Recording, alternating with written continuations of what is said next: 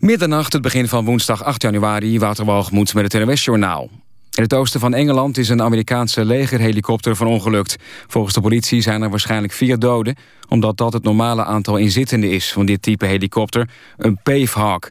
Het ongeluk gebeurde aan de kust bij het plaatsje Clay. Het verongelukte toestel was gestationeerd op een nabijgelegen basis... van de Amerikaanse luchtmacht. De oorzaak van het ongeluk is nog onduidelijk... Hulpdiensten hebben een gebied van 400 meter rond de verongelukte helikopter afgezet. In Dordrecht zijn vanavond tegenover het stadhuis schoten gelost. Niemand is gewond geraakt. Ook is niemand gearresteerd. Volgens de politie loste een man op een fiets rond 9 uur een aantal schoten in de lucht. Getuigen zagen het gebeuren. De man fietste door zonder om te kijken. De politie heeft kogelhulzen aangetroffen. Volgens een ooggetuige zijn er zeker vier hulzen gevonden. Op het moment van de schietpartij was er in het stadhuis een nieuwjaarsreceptie. De aanwezigen hebben niets gemerkt van het incident... en hoorden er pas achteraf iets van. China heeft het verbod op de verkoop van spelcomputers opgeheven. In 2000 deed het land de computers in de ban... omdat ze negatieve effecten zouden hebben... op de geestelijke gezondheid van jongeren. Al jaren worden populaire spelcomputers zoals de Xbox, Playstation en Wii... in Chinese fabrieken geproduceerd... maar konden Chinezen de apparaten zelf niet kopen... Het is de vraag of ze massaal naar de winkel rennen nu het verbod is opgeheven. Voor veel Chinezen zijn de spelcomputers te duur. Tussen Noorwegen en Zweden is wrijving ontstaan... naar aanleiding van de viering van de Noorse Dag van de Grondwet. De Zweedse koning Carl Gustaf weigert de viering bij te wonen... omdat het volgens hem geen gebruik is bij zo'n viering in het buitenland te zijn. Noorwegen is beledigd. Het weer. Vannacht trekt de regen over het land. De temperatuur zakt tot een graad of 7. Overdag is het droog en breekt de zon af en toe door. Het blijft zacht, zo'n 11 graden. Dit was het NWS Journaal. Radio 1. VPRO. Nooit meer slapen.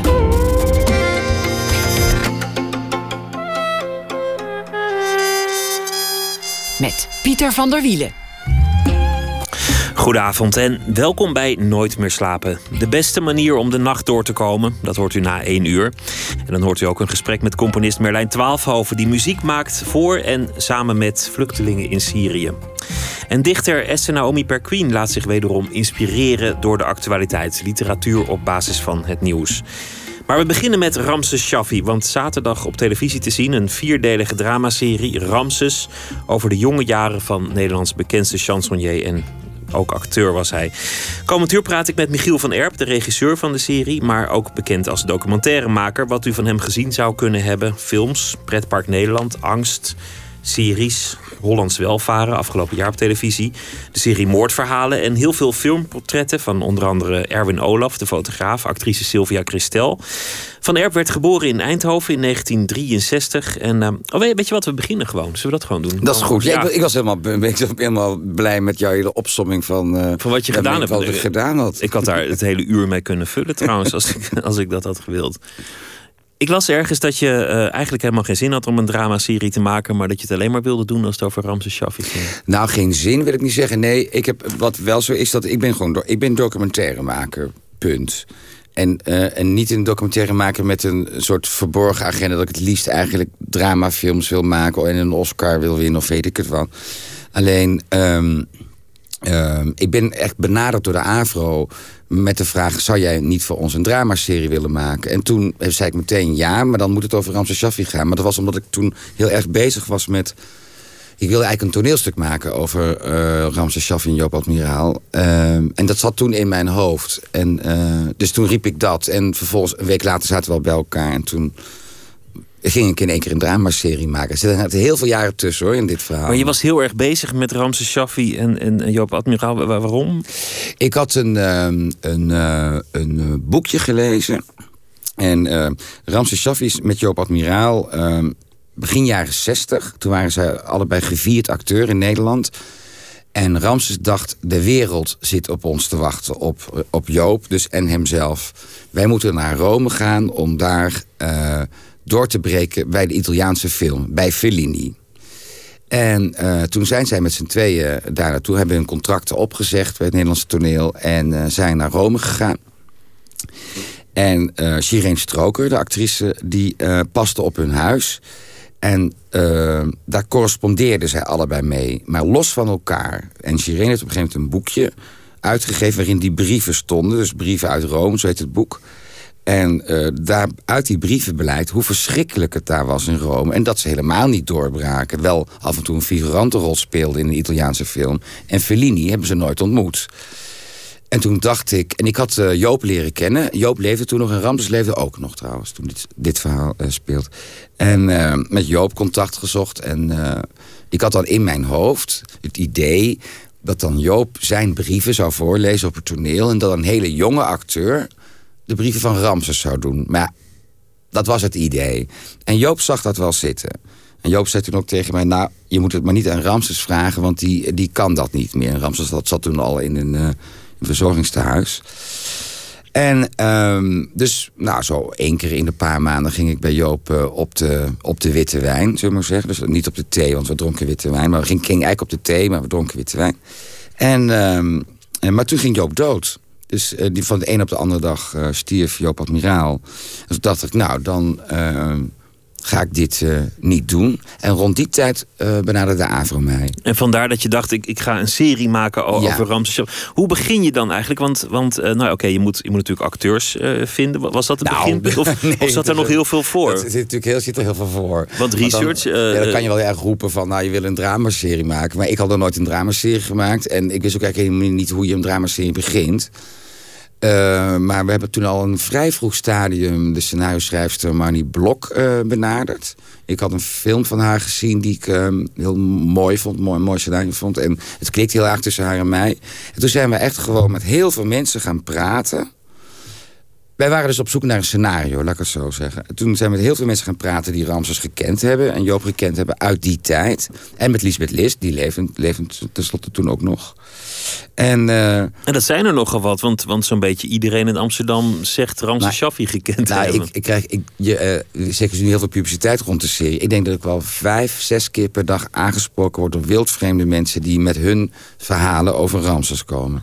Zijn het uh, altijd dezelfde verhalen? Nou, uh, of meeste verhalen zijn wel hetzelfde. Die gaan toch echt over eindeloze nachten, drank, seks, gedoe, uh, verhoudingen.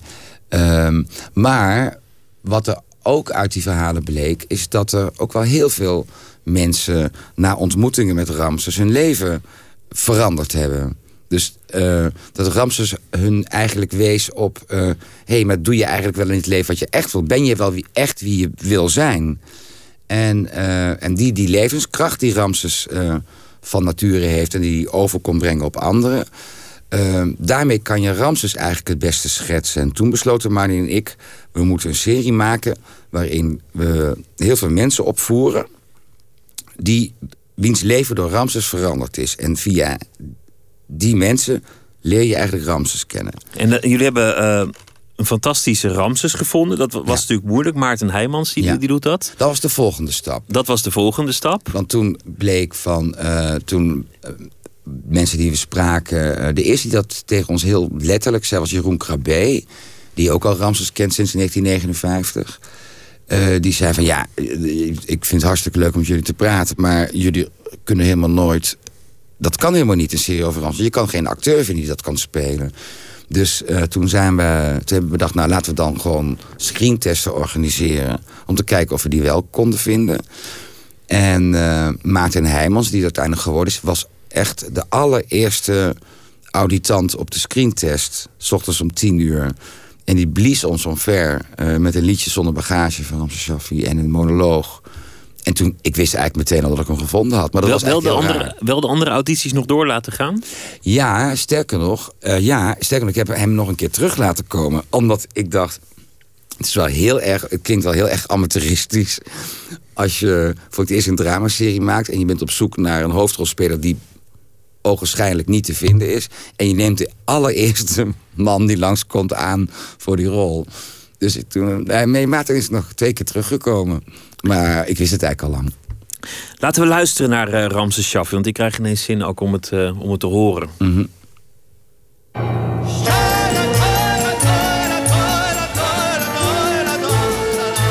Zie je niet samen voor een vrouw en een man? En de man zei nee. Wat is het dan? En de vrouw zei toen, zie je dan niet voel je me de keel uit Piet. En toen was het gebeurd, en toen was de boot aan. En toen zijn ze maar uit elkaar gegaan. Ik zie er iets in, dacht een man van een vrouw. En de man zei toen, ik hou van jou. En de vrouw dacht, oh jee, en viel voor de bijl. Maar het eind van het liedje had niet zoveel stijl. De wekker liep af, de morgen brak aan. En toen was hij al stiekem vandoor gegaan. De ene wil een ander, maar die ander wil die ene niet. De ander wil een ander, en die ene heeft verdriet. Zo ging het en zo gaat het en zo gaat het altijd aan. En zo gaat het altijd uit en zo zal het altijd gaan.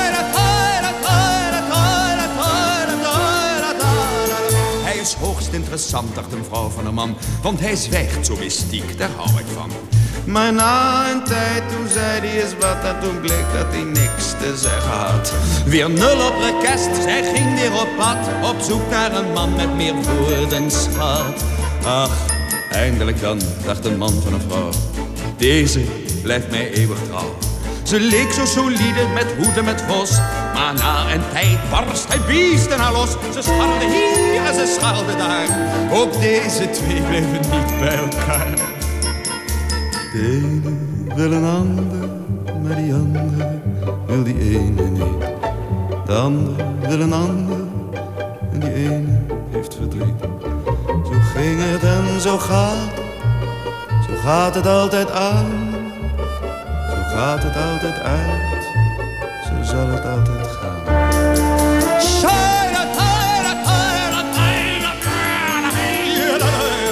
Zij kusten elkaar, een man en een vrouw. En de man zei, Ans, ik hou van jou. Maar zij het de Els. De vergissing was groot en Els was heel boos en de liefde was dood. Bij onweer een bliksem en wenende maan is hij toen maar naar Ans gegaan. Zij minden elkaar, een man en een vrouw. En de vrouw zei, schatje, wat doe je nou? En de man zei, lieverd, ik doe niets. Precies, zei de vrouw en reed weg op de fiets. De liefde doet pijn, de liefde slaat wonden. Maar de liefde is fijn en het is geen zonde. Kijk, de ene wil een ander. En tjoep, poef. Die ander, en, ah, en die ene.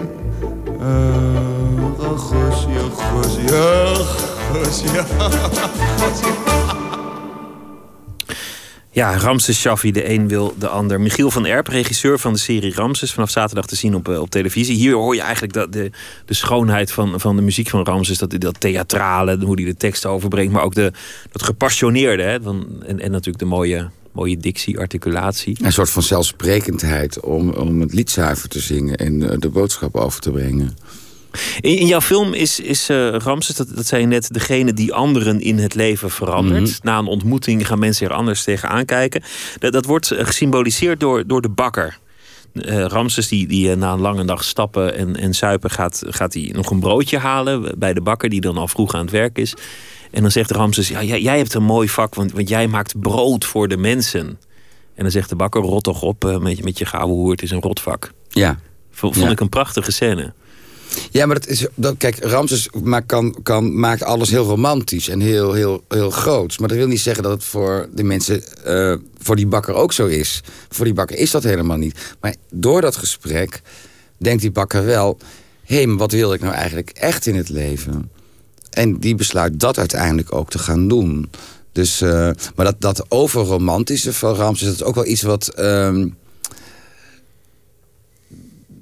dat is heel erg mooi en inspirerend. Maar dat wil niet zeggen dat voor ieder mens dat ook even prettig is. In de Want er, er komt gedonder van als je je van leven verandert. Nee, daar komt komt niet per se gedonder van. Maar als je Vaak niet- wel hoor. Is dat zo? Tuurlijk. Ga je, weg, ga je weg bij je vrouw, krijg je gedonder. Wissel je van baan, Ja, maar je kan toch weggaan bij je vrouw... en dan een andere vrouw tegenkomen die leuker is of Ja, maar on- is? onder, onderweg zit altijd dat gedonder. Daar moet je doorheen. Ja, maar dat is toch niet erg? Nou ja, voor veel mensen is dat reden. Omdat ze niet door dat gedonder heen willen om het dan maar niet te doen. Ja, maar de Ramses had wel het vermogen om in ieder geval mensen die, die duw te geven. Om, om naar de kern van je eigen leven te gaan.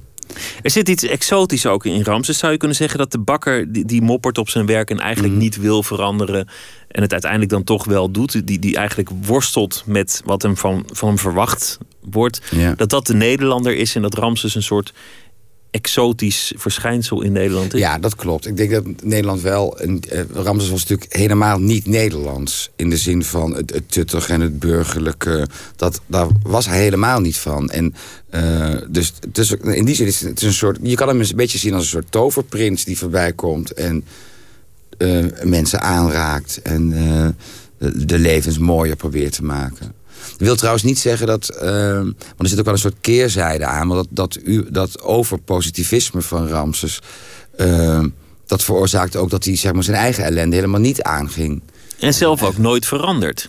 Zelf Nee. ook nooit, nooit een keer een, een, een ander pad inslaat. Dat is trouwens ook wel een... een eh, ja, misschien een veel te technisch verhaal hoor, maar dan moet je maar maar stoppen. De, zeg maar, de ontwikkeling in de serie zit namelijk ook niet in, in de figuur van Ramses. Je ziet letterlijk de opkomst en zijn ondergang. Maar de ontwikkeling zit vooral in de mensen om hem heen die veranderen... doordat ze met Ramses te maken hebben. Hij blijft de hele serie hetzelfde. In feite wel, ja. Want hij is gewoon verslaafd. Ik bedoel, het is natuurlijk heel romantisch. Je kunt makkelijk een romantisch verhaal van de man Mhm, maken. Wat, wat verleidelijk is omdat hij een enorm talent heeft. En omdat zijn, zijn muziek ook romantiek oproept. Mhm. Maar uiteindelijk is het natuurlijk een, een drankverslaafd. En, en het is een soort ziekte, alcoholisme. Ja, maar hij is ook verslaafd aan, aan positivisme, aan, aan een, soort, een soort levenskracht, weet je, waar die aan bleef hangen. Maar dat is ook een verslaving. Dus en, eh, maar wat ik weet van de mensen om hem heen, als je werkelijk een gesprek met Ramses wilde, over jezelf of over hem, dan ging hij altijd uit de weg. Als je, als je problemen had, je ging niet met je problemen naar Ramses.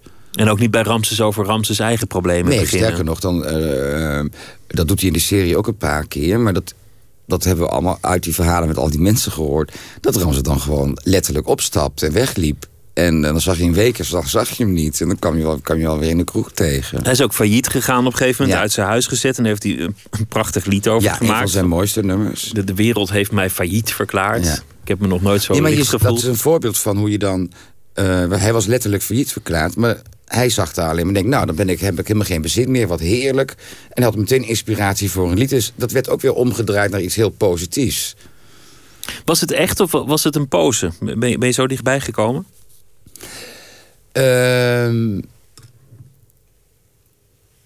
dat, weet je, dat weet ik eerlijk gezegd niet. En ik denk dat mensen die naar de serie kijken dat zich ook af zullen vragen. Omdat je daar nooit echt achter komt. En, en nu heeft het misschien ook geen zin meer om het je af te vragen, omdat het, omdat het een stadslegende is geworden. Mhm. en, en omdat het ook gewoon kunst is. En, en dat het jammer is altijd bij, bij kunst misschien om te vragen wat, wat erachter zit en of het wel waar is. Ik heb heel erg geprobeerd om vooral een hele rauwe, echte serie te maken. Gewoon een serie die zich op de straat afspeelt. En eh, vooral niet heel veel theorieën in, eh in Ramses te leggen. En ook geen nostalgie erin te leggen. Dat laatste is nog best wat ligt natuurlijk heel erg op de loer als je een serie maakt over De jaren iemand 70, die, over de jaren 60. 60, 70 en iemand die zo geliefd is. Maar dat wilde ik allemaal niet. Ik dacht, ik wil gewoon eigenlijk gewoon een eh, verhaal van een rock'n'roll junkie-achtig eh, iemand schetsen. Je zei, je zei net, ik, ik had eigenlijk helemaal geen ervaring met het maken van drama. Mhm. Ehm, is het de droom van een documentairemaker in zoverre dat, dat je eindelijk personages hebt die doen wat jij wil dat ze doen? Die dan niet ineens een pad ingaan dat niet past in de verhaallijn? Nee, ehm, ik hoop dat ik dat goed uit kan leggen. Ehm, wat ik dan zoek is dat je tijdens het draaien... Kijk, acteurs... Ik ben zelf ooit acteur geweest voordat ik documentaire werd. Dus dat acteren, dat, dat vak, dat snap ik of dat ken ik. Maar dan, mijn plezier zat er heel erg in, los van hoe je zo'n serie opzet... Met, allemaal, alle, met alle echte beelden van Amsterdam erin en zo. Maar dat is allemaal eh, theorie, zullen we zeggen. Dat je heel erg probeert tijdens het draaien... die acteurs weer tot echte mensen terug te toveren. Dus ze spelen wel Ramses, maar je zoekt dan de echte kern van...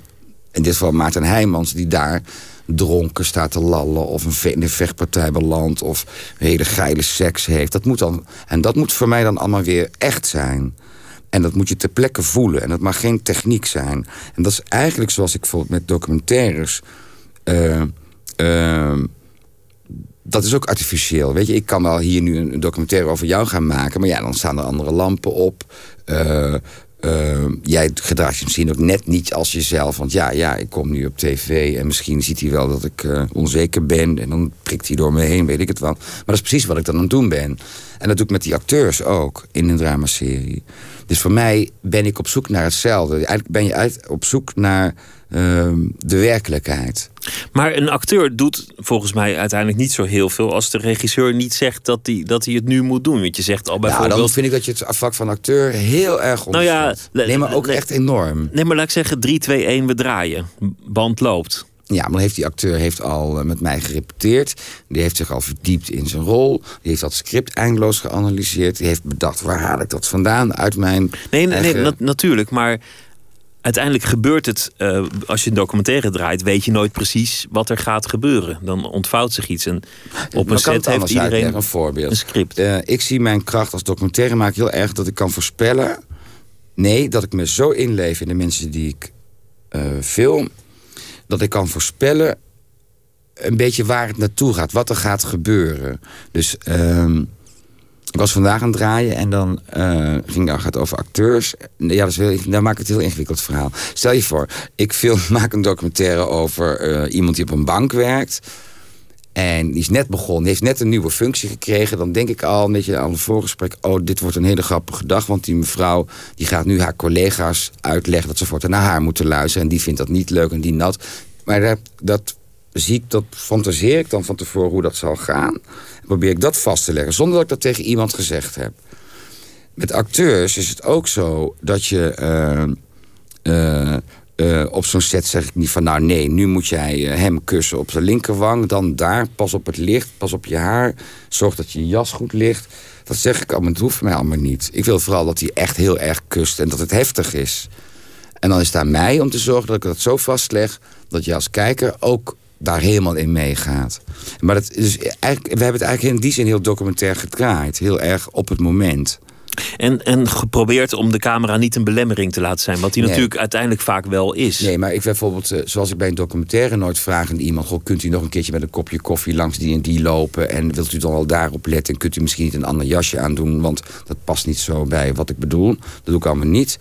En uh, met drama heb je het bijvoorbeeld ook helemaal niet, in die zin niet. Uh, heel heftig gedecoupeerd. Dus dat je dan zegt van nou, doen we eerst een close-up van de ogen. Dan zie je een handje die een kopje koffie pakt. En dan doe dat nog een keertje in het totaal precies hetzelfde. En dat ik dan tegen jou als acteur moet zeggen van nee, uh, je moet wel precies hetzelfde als net. Want nu is het een wijde shot.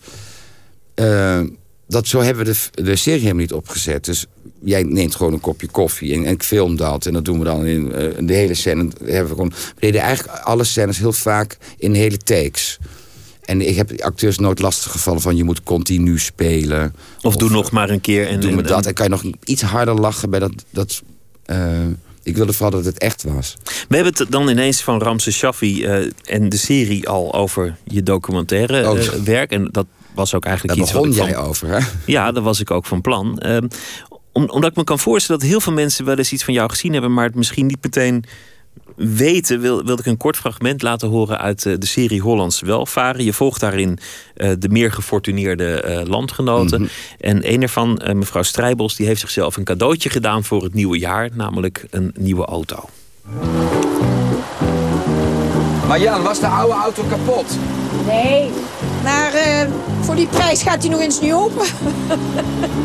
ik zal het nog eens een keer proberen. Marjan heeft net twee nieuwe auto's gekocht. Een Bentley voor als ze op vakantie gaat en bagage en vriendinnen mee moet nemen. En een Jaguar Cabrio, voor als ze er in haar eentje op uittrekt. Het werkt. Ze heeft een bouwbespreking met haar aannemer. Wat een mooie wagen. Heb je het er niet gezien van binnen? Hoe prachtig. Heb je het toch al langer? Nee, het is dezelfde kleur, maar dit heeft een zwaardere motor. Die andere kon ook 250 rijden. En deze kan 350 rijden. Had je zin om jezelf, had je zin om jezelf te verwennen? Ja, ja. Het was het nieuwjaar en ik denk, ik moet me eigen een nieuw cadeautje geven. Ja, twee auto's had ze zichzelf cadeau ja. gedaan. Ik had me vergist. Een, een, Bentley en een Jaguar. En het moet gezegd, het zijn allebei prachtige auto's. Oh, ik heb helemaal geen verstand van auto's. Nee, ik ook niet. Maar je kan toch wel zeggen of je, iets, of je iets mooi vindt of niet. En, en hij kan bovendien 350. Wat, wat ja, wil je nou dat nog heel meer? handig is. Um, als je dit, dit draait, je hoort ook, ook jouw rol. Je, je stelt vragen, Mhm. mm -hmm. je, je, je vist een beetje. Mhm. Je zegt, ik, ik laat alles gewoon gebeuren, maar ik weet van tevoren dat het, dat het gaat gebeuren. Heb, heb je een trucendoos als het niet gebeurt? Oh, dat is een hele moeilijke vraag. Want ik heb, ehm, ik heb wel een trucendoos. Ik weet heel goed wat ik doe.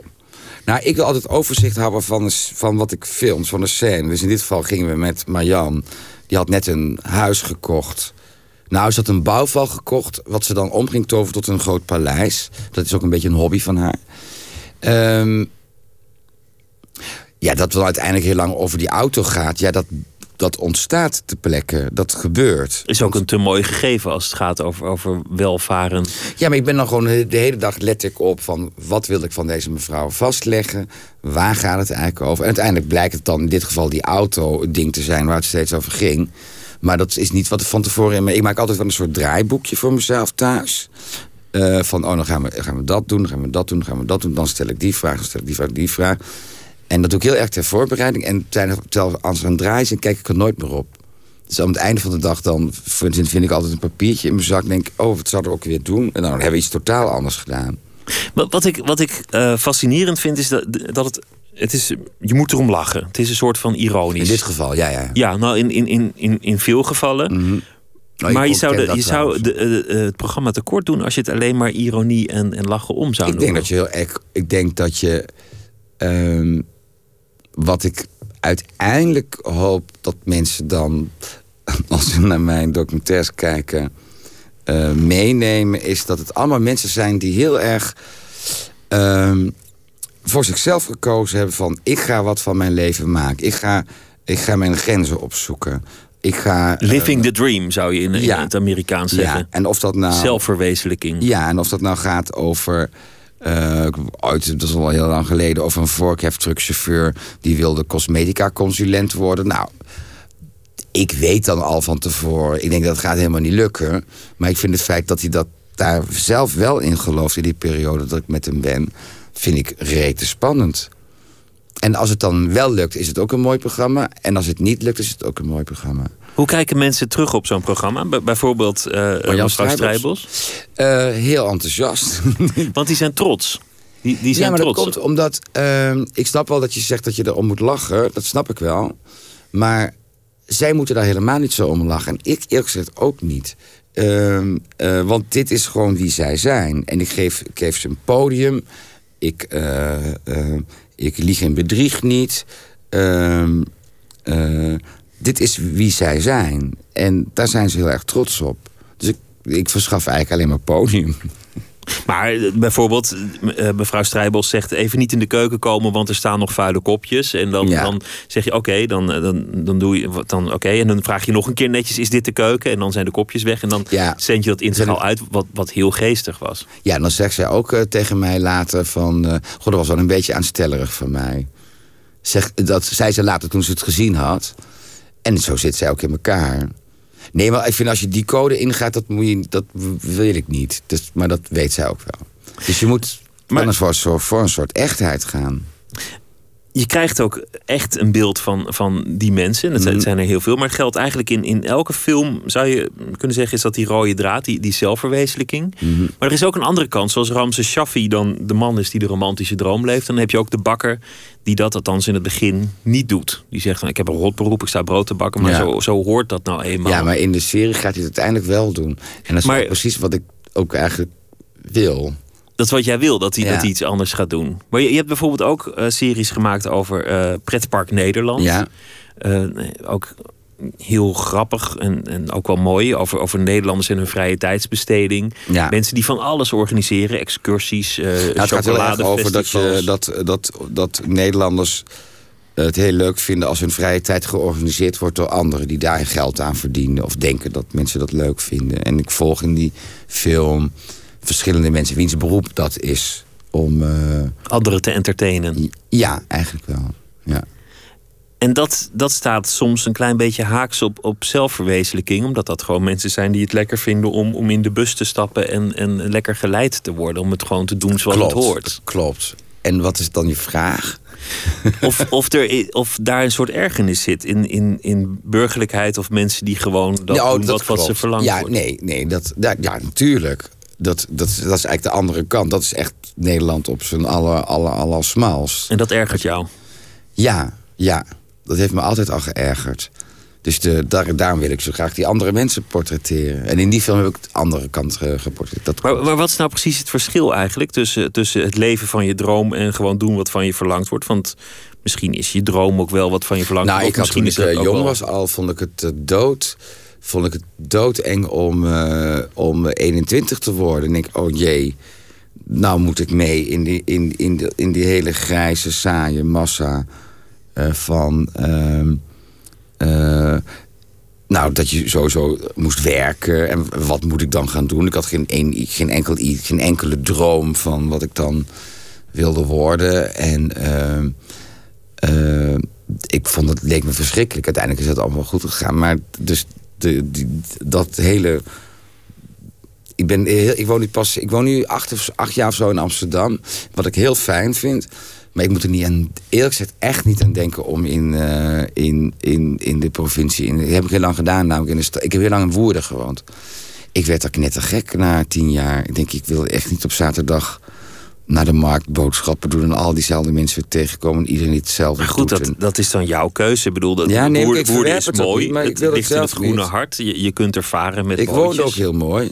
Maar dat is helemaal niet wat ik... Ik wil niet dat ik word... Ik word er, Nee, nee, maar goed, ieder, ieder zijn ding. Maar bij jou, jij zegt van, ja, er zit bij mij een soort ergernis. En, en dat nou, fascineert eh, wat, de ergernis is volgens mij dat mensen helemaal niet nadenken. Dat ze keuzes hebben in het leven. Dus, je, dus je mag wel in Woerden wonen, je mag zeker in woorden wonen. als je het maar bewust doet. Woorden is prachtig, mensen. Ja, maar, maar Als je dat bewust doet. Maar als je dat doet omdat je denkt... Ja, dat ik je hoor daar ver- te wonen of Ik zo. hoor daar te wonen, want mijn moeder woont er ook. En eh, eh, ik heb een hele mooie doorswoonwoning. En, eh, en de kinderen gaan al veilig naar school. Dan vind ik dat toch een beetje weinig. Mijn conclusie was net dat er altijd gedonder van komt. Dan hadden we het nog over Ramses. Dat als je een ander pad gaat volgen, dan kom je door de, door de weg. Dat is niet waar. Nee. Want, want volgens mij zit er heel veel eh, tevredenheid bij mensen die gewoon ergens ingerold zijn en dat, dat pad zijn blijven volgen.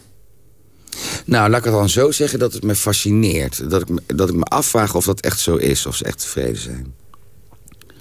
Dat vraag ik me echt af. Wil je ook dat mensen na het zien van jouw film zi- zich dat eigen maken en, en een andere keuze maken in hun leven? Of, of gaat dat te ver? Dat gaat te ver, want dan zou ik een soort, eh, hoe noem je dat? Een eh, soort predikant zijn die... eh, nee, maar ik zou het wel fijn vinden als mensen wel geïnspireerd raken... om weer eens, op een, weer eens na, te evalueren wat ze eigenlijk zelf willen in het leven. Dat zou ik wel leuk vinden, maar ik ben niet iemand die de weg wijst. Dat, dat is niet zo. Je Ik kan heb een, wel aanraken. Ik heb in de knipselmap gezeten en dat is altijd vervelend, Och, want dan kom je met een citaat en dan heb je ooit Ja. iets gezegd en dan, Ja. dan komt het weer terug. Op mijn vijftigste wil ik geen documentaires meer maken. En ik ben nu 50, Ja, dus, sinds een dus paar maanden. het moment is gekomen om de droom te gaan leven, of niet? Ehm, ja, maar ik weet dat ik dat gezegd heb. En toen heb ik daarna van zoveel mensen commentaar gekregen. Maar ik meende dat wel. En eigenlijk meen ik dat nog steeds. Maar je moet je voorstellen dat... ehm, ehm, ik voel me best wel een gezegend mens. In de zin dat ik eh, die documentaires die ik wil maken... die kan ik over het algemeen echt ook wel maken. Er zijn mensen die dat willen zien. En er zijn mensen die dat willen betalen. Want dat kost natuurlijk allemaal geld. Eh, die dramaserie, ja, het is toch een soort... voor mij nog steeds een soort wereldwonder... dat iedereen dacht van nou... eh, dat eh, is heel logisch dat Michiel dat gaat doen. En eh dan geven we geld aan dat vertrouwen. Het is een hele dure serie. Dus, en dat is voor mij alweer zo'n nieuw terrein... waardoor ik ook weer vol energie zit. En ben nu een toneelstuk aan het regisseren. Ik ben wel heel erg om me heen aan het rommelen, zullen we maar zeggen. Van,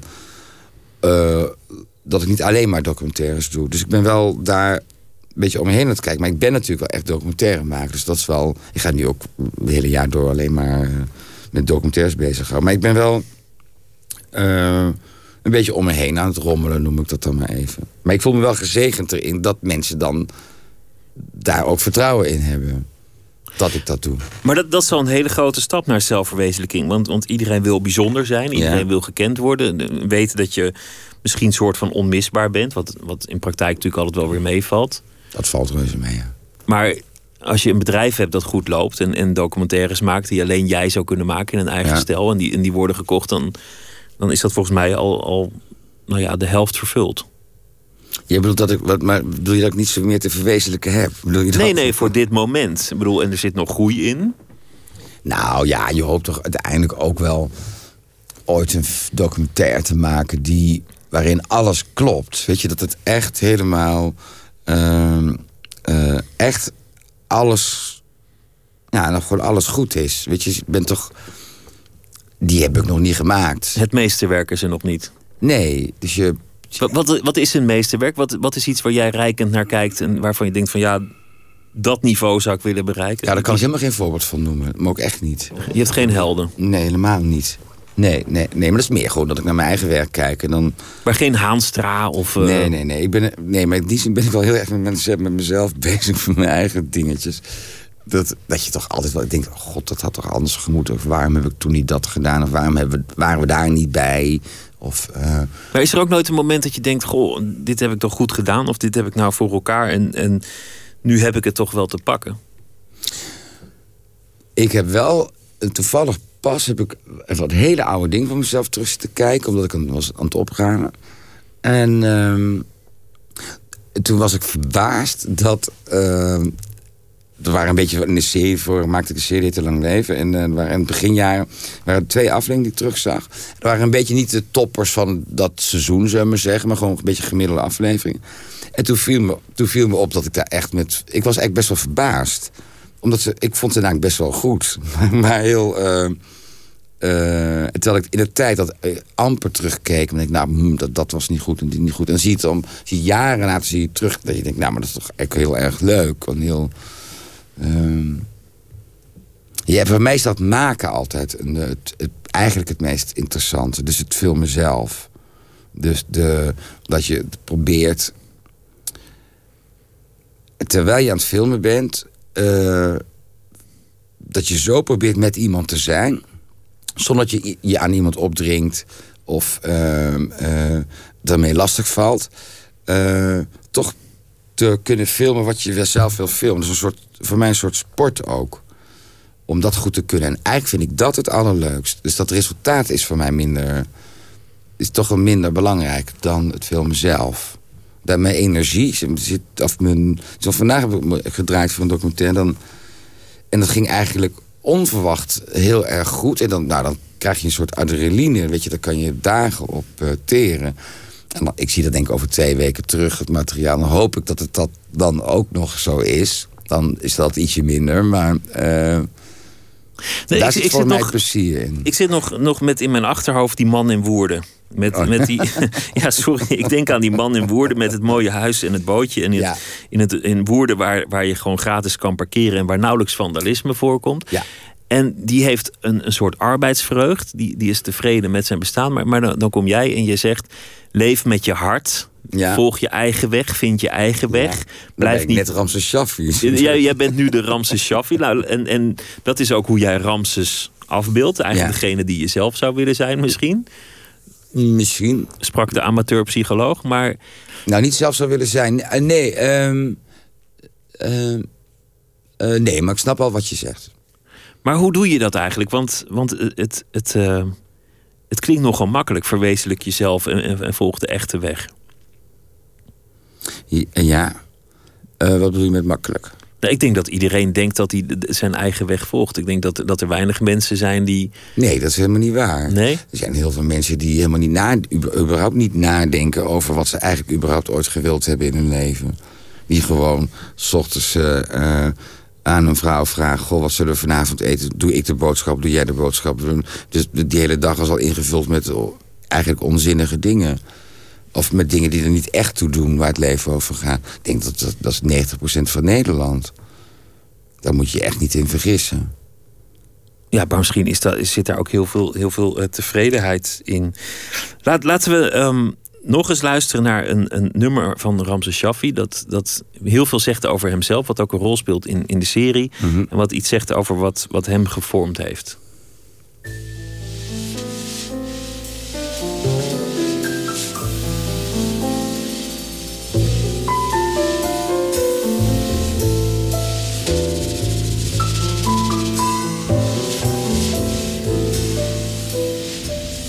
Je stond onbewegelijk in tranen op perron toen ik klein was.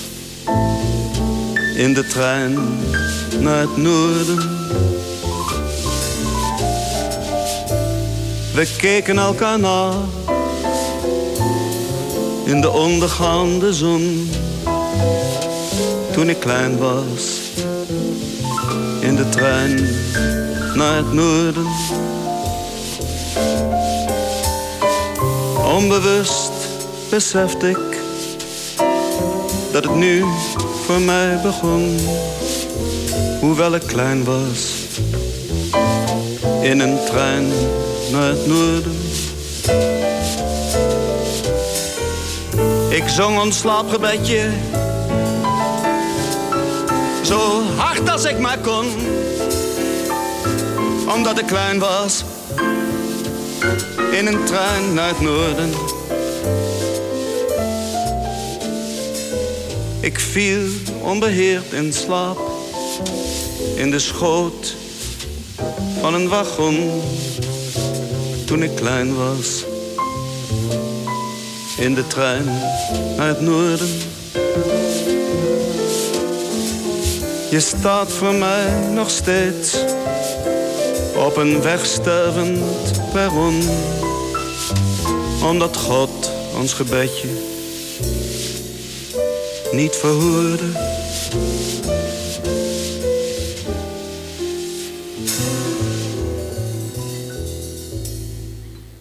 Ja, het, het eh, jongetje Ramses Shaffi die, die naar het noorden moet. Die, uh, met zijn moeder. Dit, dit speelt ook een rol in de serie. Hij, hij vertelt het verhaal van zijn jeugd. Ja. Dat, dat geeft hem eigenlijk ook een, ook, een, een bittere kant. Um, ja, dit liedje heeft op latere leeftijd geschreven, Ramses. Um, het gaat erover dat... Um, zijn moeder, zijn, hij is opgegroeid aan uh, Côte d'Azur. En uh, zijn moeder kon gewoon letterlijk niet meer voor hem zorgen. Ze was ziek. En volgens het verhaal van dit lied... heeft zijn moeder hem op de trein gezet... naar een familielid in Nederland. In zijn eentje. hij was toen vier, volgens mij, in mijn hoofd. naar Nederland. En daardoor is hij in Nederland opgegroeid. Mooi is dat... Het is een heel mooi lied, maar ik weet ook niet zeker of het echt precies zo gegaan is zoals het lied vertelt. Maar dat maakt eigenlijk helemaal niet uit. Het gaat over wat Ramses als de waarheid van zijn uh, leven ziet. En zijn moeder heeft hem later nog... Het is een bekend verhaal van Ramses. Dat vertelt hij ook in de serie. Ooit nog één keer opgezocht. Ze kwam volgens het verhaal met een koets getrokken door vier witte paarden aan... voor het huis waar Ramses toen woonde bij een pleeggezin. En ze wilde Ramses terug en ze, had, uh, ze zei tegen Ramses, jij mag beslissen of je met mij meegaat of je hier blijft. En toen was hij twaalf. Misschien heb ik de jaartallen of de, de leeftijden missen. En toen uh, besloot Ramses om toch te blijven bij zijn pleegmoeder. Maar of dat letterlijk allemaal zo gebeurd is, dat zullen we nooit weten. Maar het is, het is een mooi verhaal. We hadden het over zelfverwezenlijking in de zin van, van werken en al dan niet in woorden mm wonen. Maar een belangrijk ding is natuurlijk ook familie en, en, eh, en liefde. Ja. Jouw bedrijf heet De Familie. Ja. En dat zegt volgens mij heel veel, want, want ik, zie je thema vaak in je, in je films. Ja. Naasten, liefde en, en familie. Ben je zelf een familiemens? Ik ben... Uh, uh, ik zie heel erg... Uh, eigenlijk los van mijn eigen familie... zie ik ook wel de, de vrienden met wie ik omga... en uh, dus dat zie ik eigenlijk ook als mijn familie. Dus de, de, ik ben heel, ook heel erg van de zelfgecreëerde familie. Dus dat je uh, moet zorgen dat je een goede familie om je heen hebt. En dat, dat, moet, je, dat moet ontstaan. Dat moet, je, dat, dat, dat moet je maken. Spreek je die elke dag, je vrienden? Ja. Ja, de meeste wel. Denk ik wel. Ja, ik ben een enorme, enorme beller. En dan over, over onbelang, van alles. onbelangrijke dingen, neem ik aan. Uh, uh, nee, dan is alles nee. belangrijk, toch? Dus dat... Nee, maar je probeert wel echt te, zorgen dat je de levens van je vrienden ook snapt en volgt en doet. En uh, ja, in die zin ben ik wel heel erg close. En het bedrijf heet de familie omdat de mensen met wie ik ehm, eerst werkte ik gewoon bij omroepen en dan maakte ik dingen. Maar dan werkte ik altijd met dezelfde mensen. Op een gegeven moment begon ik voor mezelf. En toen dacht ik, ja, wat is dan ook met die mensen? Toen dacht ik van, ja, dan is eigenlijk de familie de beste naam. Want zij voelen als familie, want we kennen elkaar door en door. En we delen alles. En, eh, dus vandaar de naam. Maar heel ook- erg lang had ik daar niet over nagedacht. Nee, Dat maar- is wel misschien wel een thema, maar... Maar het, is ook een soort familie, zo moet het, moet het voelen. Ja, maar zo is het ook. Dat heb je ook nodig om, om te functioneren. Jij zou Ja. niet alleen kunnen leven. Nee, maar ik heb het ook nooit gedaan. Ik, ben, eh, ik woon al samen sinds mijn twintigste, geloof ik. En ehm, eh, ik heb ook nooit alleen geleefd. Maar ik ben ook niet iemand die heel goed alleen kan zijn. Ik heb ook helemaal geen hobby's. Wat gebeurt er als je alleen bent? Nou, niks, want ik ben nooit alleen. Dat, Maar, het is- maar het vast wel eens voorgekomen dat de trein vertraging had, of weet ik het, dat je, dat je nee, maar was. ik, bijvoorbeeld, zo'n, ik, heb, ik ben nog nooit... Ik ben nog nooit en bijvoorbeeld een weekend alleen geweest. Van, eh, nee, maar ook, dat kan ik wel echt... Nee, helemaal nooit. Maar wat gebeurt er dan? Word je dan nerveus of ga je dan twitteren? Of, eh, Nee, dan, dan ga ik naar iemand toe natuurlijk. dan, dan, dan moet er weer lawaai moet, zijn. moet er lawaai zijn, dan moeten dingen gebeuren. Ik ben, ik ben wel heel erg... ehm, ik wil altijd wel beleven. Dus in mijn werk doe ik dat. Dus ik heb gelukkig een, een vak wat heel erg past bij mijn eh, karakter. Dus ik wil avonturen aangaan, ik wil beleven. En met andere mensen. Eh, dus dat, dat kan ik qua werk doen. En privé doe ik dat eigenlijk ook. Dus ik wil beleven. Ik ben... eh, eh, ik, ben, ik hou bijvoorbeeld helemaal niet van heel lang op vakantie gaan of zo. Ik vind echt twee weken echt max. Dan, maar, eh, maar dan ben je, is er altijd iemand die, die. Je hebt nooit een moment voor jezelf. Je bent eigenlijk altijd op, op een zekere manier in, in de kijker bij iemand. mhm. Zou je, stel dat je niet jezelf was en jijzelf als documentairemaker, of iemand die precies Mhm. jou is als documentairemaker, zou jou benaderen voor een film. Zou je, zou je het doen? Ehm, ehm, ik zou, dat ligt eraan wie het is. Maar ik zou het niet durven weigeren. En de reden is om, eh, eh, niet uit ijdelheid. Het lijkt mij een hele saaie film, eerlijk gezegd. Maar ehm, ehm, dat heeft meer te maken dat ik zelf met zoveel mensen film... die ik ook probeer te overtuigen dat het goed is... Om dat ik een film over hun maak. Dat als iemand anders dat bij mij zou doen... vind ik niet dat ik dan meteen van... oh nee, dat ga ik niet doen. Dus dat zou wel een reden zijn. Dat zou ik dan in die zin denk ik wel doen. Maar het ligt er ook aan wie. Dus ik wil niet dat al mensen die het horen... nu keer morgen gaan bellen. Maar het moet wel goed worden. Of, of zijn er mensen die je niet vertrouwt? Het gaat me dan helemaal niet dat het goed... Het gaat me helemaal niet om of het goed is. Het gaat me erom of... eh, dat de, de film is die die maker blijkbaar over mij wil maken. Ik kan helemaal niet beoordelen op wat dan het beste portret van mij is. Want ik ben helemaal niet zo'n iemand die zichzelf enorm analyseert of zo. Dat kan ik helemaal niet beoordelen. Dat is natuurlijk ook niet aan mij. Is dat je- raar eigenlijk? Of niet? Nee, nee, nee. Het, klinkt heel plausibel. Je, je ehm, wilde de mensen meegeven met je films en eigenlijk ook, ook met, met het, eh, met het Ramses-project Mhm. van, van zelfverwezenlijking. Wat het dan ook is, hoe je dat ook doet. Heb, Ja. heb, je daar, heb je daar eigenlijk een soort, soort weg voor van hoe je dat doet? Of moet iedereen dat voor zichzelf uitvinden? Ik plaats je nu in de, in de rol van coach. Maar Ja, dat merk ik. Maar ik ga nu heel serieus op in. Ehm, nee, dat weet ik eigenlijk eerlijk gezegd echt niet. Ik zou willen dat ik het wist. En dan zou ik dat ook heel graag zo uitdraaien, die methode. Ik weet wel voor mijzelf... Ik heb gewoon heel veel eh, mazzel gehad in... ehm, eh, dat ik op mijn in mijn, in, op mijn, toen ik eenmaal met, bij televisie ging werken...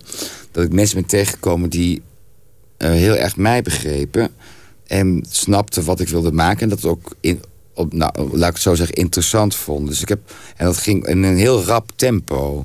Dus ik heb, ben heel erg omringd door mensen die mij in het zadel geholpen hebben. En van, nou, je moet die doen dat. En op een gegeven moment ging dat gewoon vanzelf. Dus ik ben, maar ik voel me wel heel erg een... eh, in die zin een geluksvogel dat me dat is overkomen. Ik zie dat niet als iets, iets van wat ik zelf veroorzaakt heb.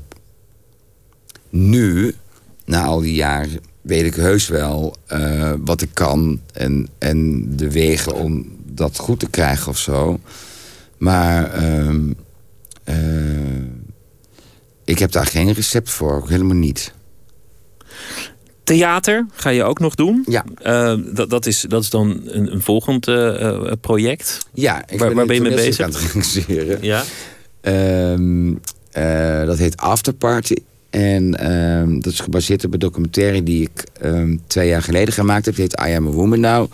En die gaat over, in die documentaire die gaat over uh, de eerste generatie transseksuelen die in, dit, in die tijd, dan praat je over de jaren zestig ook weer, um, illegaal geopereerd zijn in Casablanca. Over zelfverwezenlijking gesproken. Juist.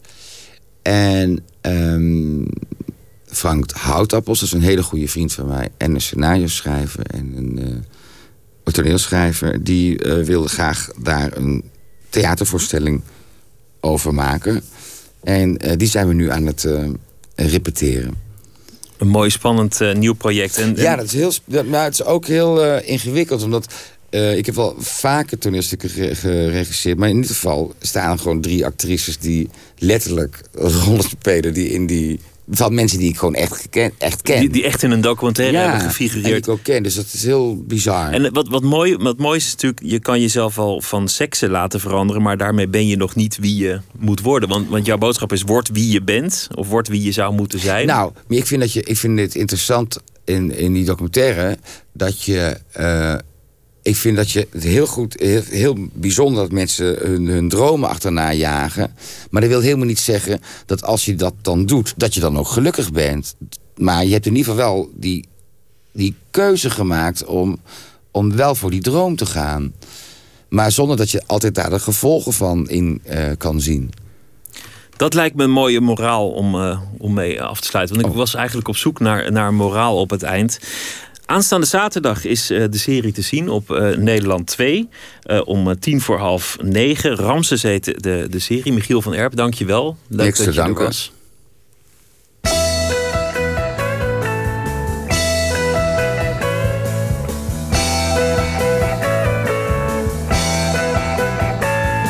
Het aangespoelde kind dan doet zich van het zeewier, rukt de schelpen van zijn huid. Hij gaat op puur instinct de levenslange weg op, schopt de steentjes voor zich uit. Mama, eens komt hij thuis. Eens in de honderd jaar vindt hij zijn huis. Al gauw belandt hij in een kinderhuis, waarin de eerste dag al is gesmeerd. Ze vinden hem weer terug en straffen hem ongenadig en denken zo, dat heb jij afgeleerd. Mama, eens komt hij thuis. Eens in de honderd jaar vindt hij zijn huis. Hij leert al snel vertrouwen op zijn eigen kracht en wantrouwt alles tot zijn dood. Hij verklaart de oorlog aan het kinderhuis en saboterend wordt hij groot. Mama, eens komt hij thuis eens in de honderd jaar vindt hij zijn huis.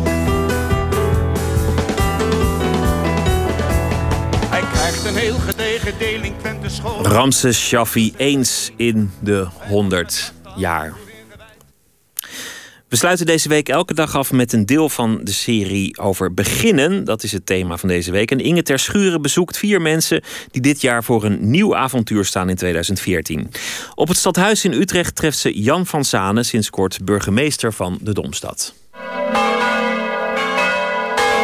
Ik kijk uit op de Stadhuisbrug. Ik zie de, de gracht. Ik zie, oh, ik zie daar ook het nieuwe stadskantoor.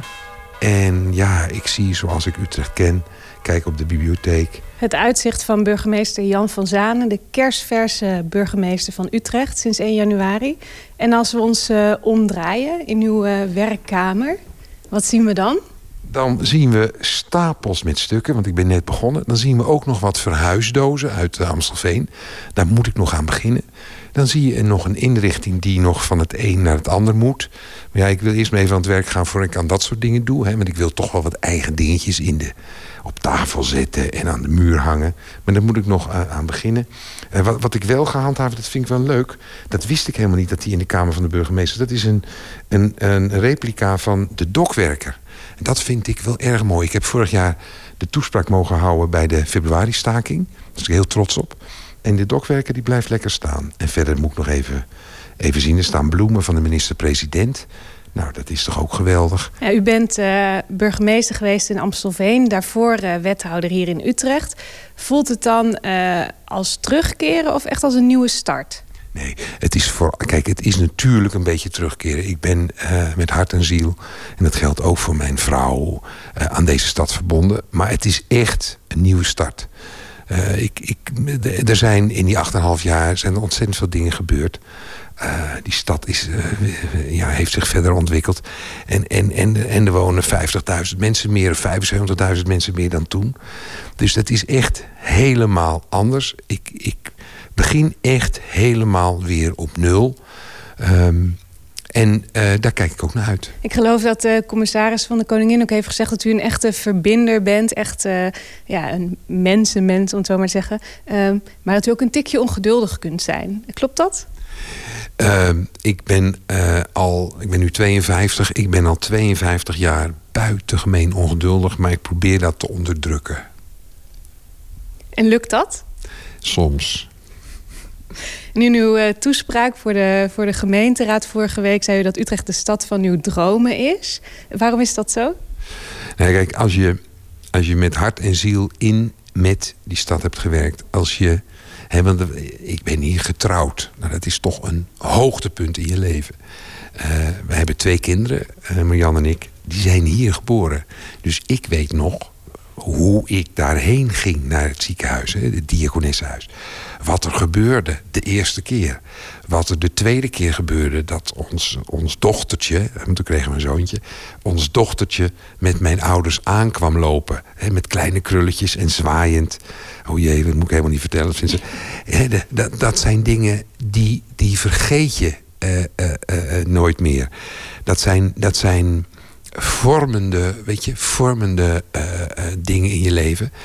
En, en daar droom je over. En ja, de vacature kwam langs. Ik, ik, we hadden het zeer naar ons zin in Amstelveen hoor. In Amstelveen is echt zeer. Ook het werk en ook die, die gemeente is prachtig. Maar toen deze vacature langs kwam, dacht ik, ja, nou, dat ga ik proberen. Want ja, dat is toch een mogelijkheid die ze maar één keer in je leven voordoet. En die droom, die kwam uit. Wat wil je nog meer? Als ik boven op de dom kom, kijk ik even naar beneden. U bent wel een goede zanger, hebben we vorige week kunnen zien tijdens uh, de nieuwjaarsspeech. Want uh, u heeft uh, een lied gezongen. Zegt dat iets over uw, uw stijl? Wat, wat losser, ontspannen? U, u, uh, u noemt het zingen. Ik noem het begeleiden van een groot koor uh, op, weg naar, uh, op, op, weg naar een samenzang. Ik, ik, heb mijn best gedaan. Nou, ik weet niet of dat wat zegt. Kijk, voor mij was wel of is een van de symbolen... Hè, los van de dom en de jaarbeurs en Leidse Rijn en noem maar op. Uh, een van de symbolen van Utrecht is wel zo'n lied. Als je Utrechter bent, als je, of als je iets met Utrecht hebt. En ik dacht, nou, zou dat leuk zijn? Nou, dat heb ik uh, geprobeerd. En volgens mij uh, zong men snel mee. Ons programma heet Nooit meer slapen. Iets wat op een burgemeester ook van toepassing is. Want u kunt natuurlijk dag en nacht opgeroepen worden en u moet altijd paraat staan. Is dat wennen of was dat in Amstelveen ook al zo? Nou, het, het is inderdaad. Het was in Amstelveen ook zo. Het is, Amstelveen is natuurlijk anders. Hè? Amstelveen is, is, is een ander soort gemeente, ook andere omvang. Uh, hier, word je, hier word ik ook weer op een andere manier ondersteund. Maar het is. Kijk, burgemeester ben je 24 uur per dag, 7 dagen per week. Dat is bijna onmenselijke opgave. Daar word je ook bij geholpen hoor. Daar, daar krijg je op een gegeven moment ook ervaring mee. Daar kun je mee omgaan. Maar ik realiseer me dat het burgemeestersvak en ook in Utrecht uh, veel van me zal vergen. Uh, nou ja, en ik, ik, uh, ik probeer daar rustig en met verstand mee om te gaan. En soms zal het beter gaan dan op andere momenten. Ik ga mijn best doen.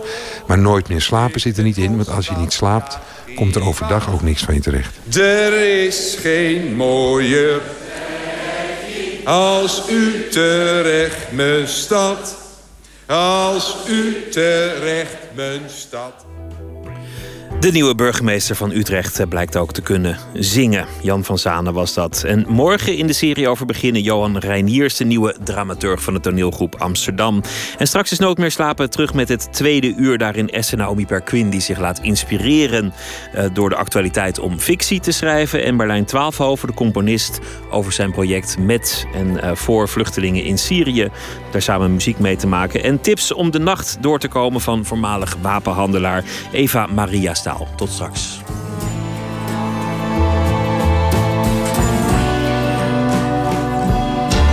Op Radio 1, het nieuws van alle kanten.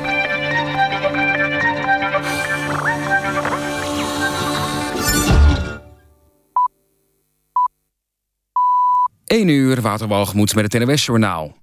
Zeker 80 voormalige politieagenten en brandweerlieden in New York... worden ervan verdacht dat ze onterecht een uitkering hebben gekregen. De hulpverleners zijn arbeidsongeschikt verklaard... na de 11 september-aanslagen vanwege psychische klachten. Maar volgens de openbare aanklager mankeren ze niets. Op Facebookpagina's van de verdachten is bijvoorbeeld te zien... dat ze inmiddels ander werk doen. De fraude door hulpverleners is waarschijnlijk maar een deel... van een veel grootschaliger fraude met uitkeringen in New York... waarbij mogelijk duizend fraudeurs zijn betrokken. Minister Timmermans heeft Cuba opgeroepen door te gaan met politieke en economische hervormingen. Nederland ziet de grotere economische vrijheden voor Cubanen graag vergezeld gaan van grotere politieke vrijheden. Inclusief een verbetering van de mensenrechten situatie, zei Timmermans na een gesprek met de Cubaanse minister van Buitenlandse Zaken. Timmermans is op bezoek in Cuba om de banden aan te halen. In het oosten van Engeland is een Amerikaanse legerhelikopter verongelukt. Volgens de politie zijn er waarschijnlijk vier doden... omdat dat het normale aantal inzittenden is van dit type helikopter, een Pavehawk. Het ongeluk gebeurde aan de kust bij het plaatsje Clay. Het verongelukte toestel was gestationeerd op een nabijgelegen basis van de Amerikaanse luchtmacht. De oorzaak van het ongeluk is nog onduidelijk. Hulpdiensten hebben een gebied van 400 meter rond de verongelukte helikopter afgezet. Kunstenares Marjolein Rotman heeft een ontwerpwedstrijd van de gemeente Amsterdam gewonnen. Die werd gehouden in verband met het aantreden van koning Willem-Alexander. Ze mag een beeld van de koning maken. Het beeld komt in de raadzaal van de gemeente Amsterdam te staan... op de sokkel waar nu nog het beeld van prinses Beatrix staat. Het weer. Vannacht trekt de regen over het land. De temperatuur zakt tot een graad of 7. Overdag is het droog en breekt de zon af en toe door. Het blijft zacht, zo'n 11 graden. Donderdag is het wisselvallig en vanaf vrijdag wordt het kouder. Dit was het NWS Journaal.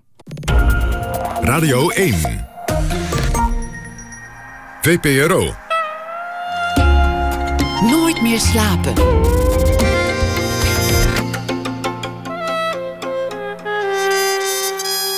Met Pieter van der Wielen.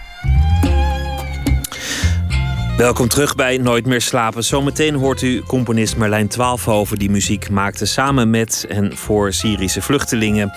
En uh, de beste wijze waarop uh, Eva Maria Staal... Uh, voormalig wapenhandelaar en inmiddels heel veel andere dingen... ooit de nacht door is gekomen voor de slapelozen onder u.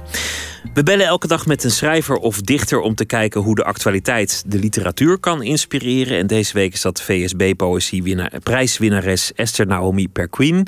Goedenavond. Goedenacht. Wat, uh, wat is het vandaag geworden? Welk bericht heeft je zo getroffen dat het je heeft geïnspireerd? Ja, ik, ik, ik dacht, ik ga het je nu niet vertellen. Um, je hoort het straks natuurlijk vanzelf, maar dit is iets waar ik gewoon niet omheen kon. Het was zo actueel dat het echt overal was. Het begint nu al hinderlijk te worden en uh, ik, ik werd erin meegesleurd. Dus ik, ik, ik heb me er uiteindelijk maar bij neergelegd. Begin maar, ik ben benieuwd. Ja, ik hou je nu natuurlijk niet langer in spanning. Niet het geld dat erin omgaat of de onechtheid ervan. De schaamteloze commercie. En niet het bedonderen, de geheime clausules in de contracten. Het schaduwscript, het inzetten van acteurs, het manipuleren van kijkers. Niet de domheid, nutteloosheid, harteloosheid van dit specifieke genre televisie. Dat wisten we, Natuurlijk wisten we dat. Maar de mogelijkheid dat het zou lukken. Dat er iets moois van kwam. Wie had het aanzien komen? Iets dat fonkelend boven de kijkcijfers uitsteeg en bleef trillen als een nieuwe zon. Die mensen, dat hele hechte waar wij buiten vielen.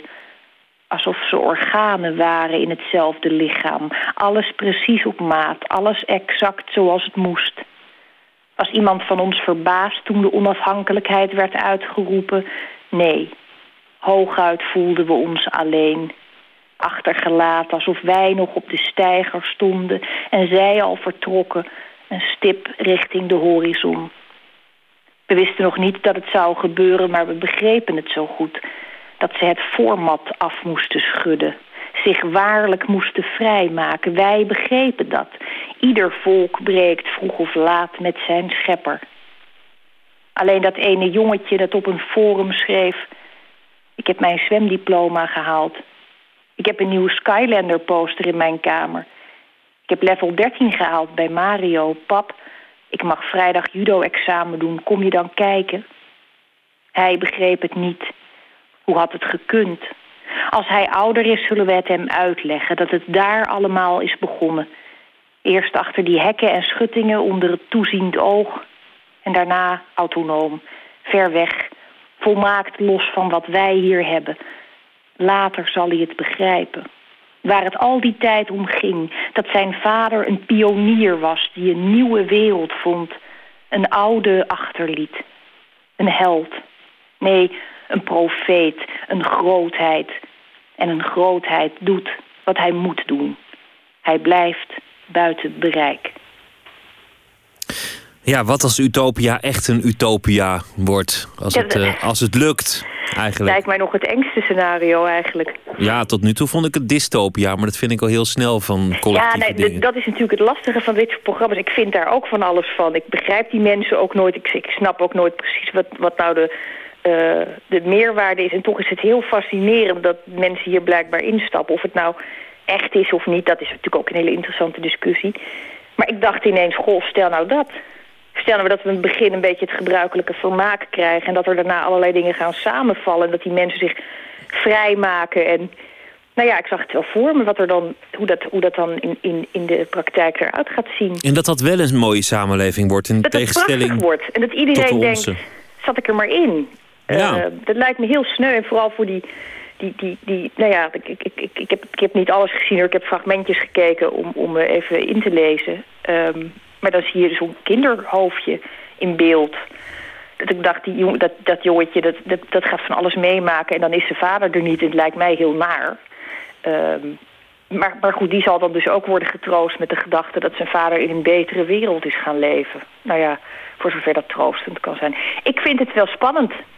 Ik vind het ook heel spannend. Ik, ik, ik eh, ben altijd gefascineerd door dit soort series. Omdat ik altijd denk dat de waarheid zich moet laten betrappen.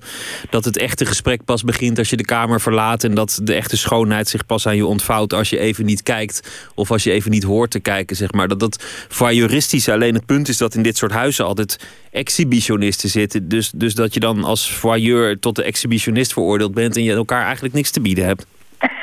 Nou, ik vind dit een hele mooie samenvatting en ook eh, geduchte cultuurkritiek. Eigenlijk zou de ideale oplossing zijn om een eh, programma als dit te maken met niets vermoedende mensen. Ja, Eh, dat- maar dat mag nu, niet, gaan, nu gaan we ethisch nog veel verder dan John de Mol ooit zou gaan, denk ik. Maar je hebt Ja. wel gelijk, dat, dat zou natuurlijk het mooiste zijn. Maar ja, mensen stappen dan mensen stappen natuurlijk ook in omdat ze, dat ze een zinvol leven willen op de een of andere manier. En gekend willen worden en, en betekenis willen hebben en dat soort dingen. Dat, ja, en, dat en, en, en, en, en dit, is, dit wordt het dan. Ja. ja, dat is. Nou ja, dat ko- komen we weer, dat is gewoon heel lastig. Dat, dat, je kunt die gedachte ook niet meer uitzetten als je naar dit soort programma's kijkt. Dat je denkt, waarom wil je dit toch? Waarom, wa- waarom, willen, we, waarom willen we dit? Want ik kijk natuurlijk wel. Ik, ik, ik, ik kijk nooit televisie, maar nu moest ik echt even kijken... omdat iedereen het erover had. En ja, ja daar ga je.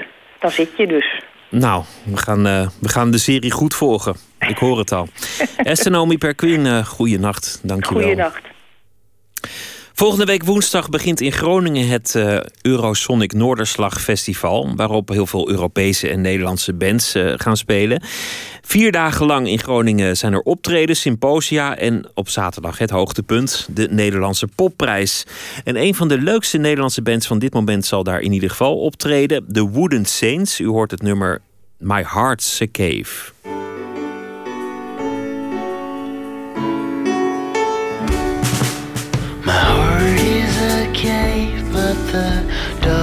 Days are over. My skin still smells from the fire in my chest. My bullets I've sent, how far will not harm you? No one around who dares to come close, and it's true what they say. If you sing like you mean it, you can't tell a lie. Baby, I've seen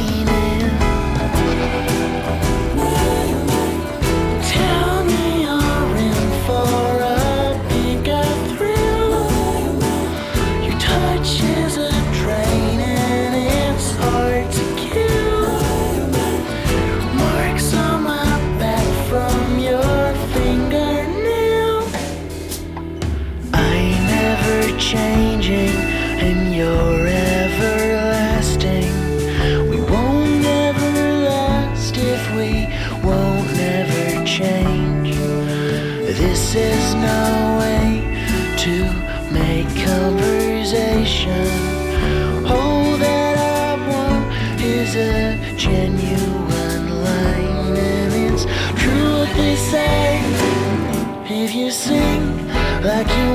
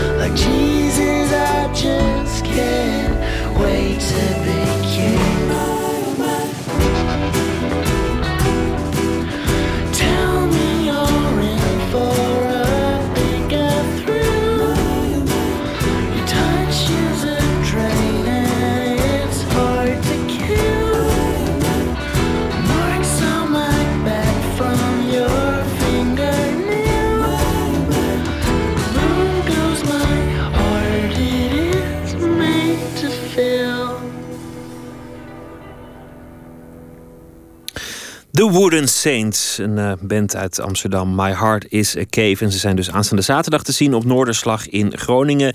En dit nummer kwam van hun. eh, oh, dat is niet aanstaande zaterdag, komende maand, 18 januari pas. En eh, dit kwam van het album You Were the One That Volunteered. Van.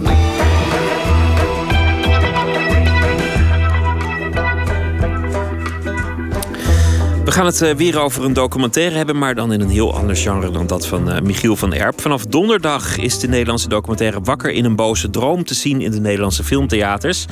Voor deze documentaire, gemaakt door Petra en Peter Lataster, zijn gedurende anderhalf jaar drie vrouwen met borstkanker gevolgd. Die onder behandeling zijn in het Antonie van Leeuwenhoek. Anton de Goede sprak de makers. We zijn bij Petra en Peter Lataster thuis, de twee documentairemakers, het echtpaar dat al jarenlang films maakt en dat steeds weer ehm, ja, op de een of andere manier het voor elkaar krijgt de meest intieme onderwerpen voor het voetlicht te brengen zonder dat het voyeuristisch wordt, zonder dat het sensationeel wordt, zonder dat je plaatsvervangende schaamte krijgt als je daar naartoe kijkt. En hoe ze het voor elkaar sp- spelen, ja, dat blijft altijd toch een raadsel. Ook nu weer, nu het onderwerp borstkanker is. Jullie zijn er van meet af aan bij, lijkt het. Jullie horen uitslagen van, van gesprekken bij doktoren. Jullie zijn bij onderzoeken. Jullie zijn bij momenten waarvan je denkt... als die mij overkomen, dan wil ik er geen pottenkijkers bij. En jullie zijn er wel bij. Hoe hebben jullie dat voor elkaar gespeeld? Ik denk dat een van de belangrijkste dingen is dat je oprecht nieuwsgierig bent naar mensen. En dat je oprecht van hen houdt. En dat doen we gewoon. Wij, als we mensen leren kennen, dan, ja, dan vinden we dat ontzettend spannend om hen te mogen leren kennen. En als we hen niet sympathiek vinden, dan besluiten we om niet met hen te filmen. In dit geval was ook het, het, het spannende, het wederzijds spannende... dat we al gingen filmen toen we elkaar nauwelijks kenden. En ik denk dat dat voor, uh, dat voor de mensen waar we mee filmden... het ook heel, uh, ja, zou ik zeggen, verbindend werkte... dat het voor ons ook een waanzinnige gok was. En dat we, als het ware... Die, die vrouwen zitten in een enorm onzekere situatie... En wij op onze kleine manier, omdat we een film aan het maken zijn... ook in een onzekere situatie. En samen zijn we daar als het ware doorheen gaan zeilen. En we hebben ontzettend veel tijd met elkaar doorgebracht, ook zonder camera. En dus dat je als het ware tijdens al die toestanden bij die artsen en onderzoeken en operaties uh, elkaar ontzettend goed leert kennen. Omdat je natuurlijk ook dingen meemaakt die, ja, die heel angstig zijn of uh, moeilijk. En we waren bij die vrouwen bijvoorbeeld in de operatiekamer... ja, daar is geen, geen echtgenoot meer bij of een vriend meer bij. En uh, dan hadden ze ons als iemand die ja, even een hand vasthoudt... of even over uh, een koude voet uh, aait en probeert een beetje de angsten te bezweren. En dat, dat verbindt enorm. Andere hand nog even om het polsbandje te scannen.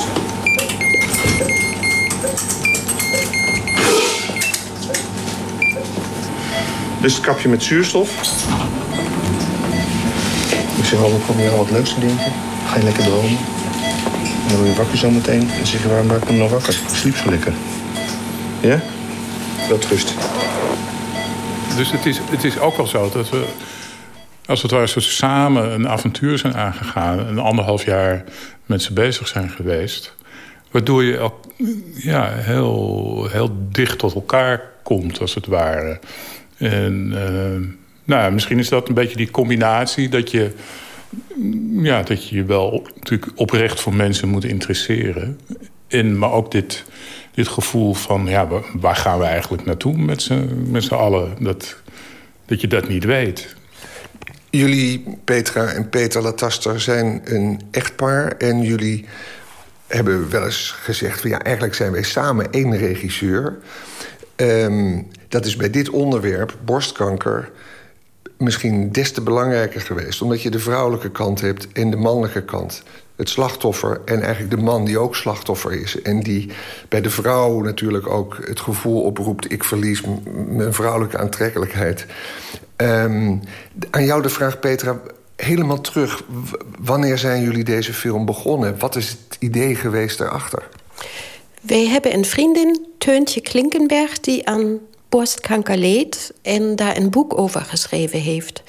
En we hebben al tien jaar geleden tegen elkaar gezegd... we maken ooit een film over vrouwen met borstkanker... omdat het ons zo aangegrepen heeft wat er met Teuntje gebeurd is.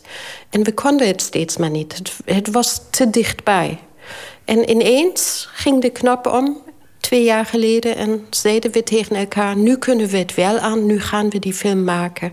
Maar eerlijk gezegd is het heel moeilijk om precies te beschrijven... waarom je op dit moment een onderwerp oppakt. Mm We hebben bijvoorbeeld een paar weken geleden net weer... van een van onze dierbaarste vriendinnen gehoord... dat ze aan borstkanker lijdt. En dat gaat je dan zozeer ter harte... Als ik het nu zou moeten oppakken, zou ik dat al niet meer kunnen vanwege onze vriendin. Omdat ik er zo droevig over ben. Wat uh, haar overkomt. Je mag niet te diep erbij betrokken zijn, zelf. Want dan kan je het niet aan. Dan ga je nee, eraan onderdoor. Ja. Nee. Dat is het, het, het, ingewikkelde natuurlijk. Dat je, je moet heel betrokken zijn, maar ook weer niet zo persoonlijk er middenin zitten. Dat je, hè, je, moet, je moet ook een, een soort analytische uh, afstand kunnen houden, ondanks alles. Jullie hebben vrouwen gevolgd vanaf de diagnose. Um, maar toch nog even, Peter, terug naar die beginfase. Oké, jullie denken, wij maken iets mee, het is ingrijpend. Iedereen heeft natuurlijk wel dichter of verder weg gevallen van borstkanker meegemaakt. Wat wil je dan in een film laten zien? Want ik denk, ja, daar gaan we een film over maken. Maar je zal toch iets van een scenario moeten bedenken... of een verhaallijn? Of, hmm. je, hoe, hoe, hoe werkt dat bij jullie? Nou, dat, dat werkt eigenlijk via uh, de arts... waar we heel lang op bezoek zijn geweest. Emiel Rutgers, een van de vooraanstaande borstkankerspecialisten in Nederland...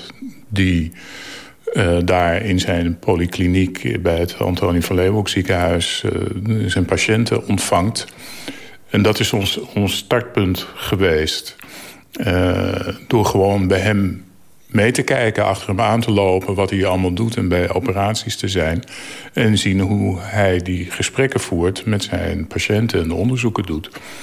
En toen was voor ons wel heel snel duidelijk dat dat dat die, die persoon, en, hè, omdat het een hele bijzondere, charismatische en een warme arts is, dat we bedachten wat er ook gebeurt, dat wordt die spreekkamer van hem en deze man, dat wordt een soort centrale plek in de film, een soort, soort ankerplaats waar we steeds weer kunnen terugkeren. Dus dat was een soort, zeg maar, een, een scenario-uitgangspunt. En, ja, en voor de rest wisten we natuurlijk niet wie we zouden gaan ontmoeten. Nee, want je moet mensen die net een diagnose hebben gekregen... dus gaan lastigvallen, tussen aanhalingstekens... Mhm, mhm. en zeggen, wij zijn met een film bezig. U kunt ons kennen, want we hebben al eerder bijzondere films gemaakt. Maar toch, die mensen hebben hun hoofd er natuurlijk helemaal niet bij. En hun aandacht, daar zitten ze niet op te wachten. Hoe ging dat dan, Petra? Ach, wij hebben alle patiënten van Emile Rutgers een brief gestuurd... met de vraag of we met hen zouden mogen filmen. En op die manier hebben sommige vrouwen ja gezegd. En sommige vrouwen, dat is het geluk van ons als filmmakers uh, hechten er waarde aan om dat wat hen overkomt mede te delen aan andere vrouwen in de hoop dat dat van steun kan zijn voor vrouwen die hetzelfde overkomt en hun partners.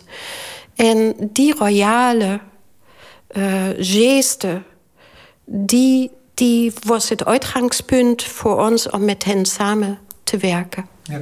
En wat we zien in de film is eigenlijk ontzettend simpel te vertellen. Je ziet chronologisch wat er gebeurt na een diagnose. Borstkanker bij drie verschillende vrouwen.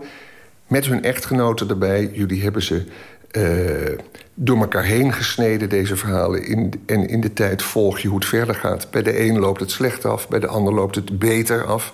En bij de ander loopt het misschien zelfs goed af, hè, zou je kunnen zeggen. Hebben jullie nu talloze vrouwen gefilmd? Want ja, je wist dus niet aan het begin hoe je hoofdpersoon zich zou ontwikkelen.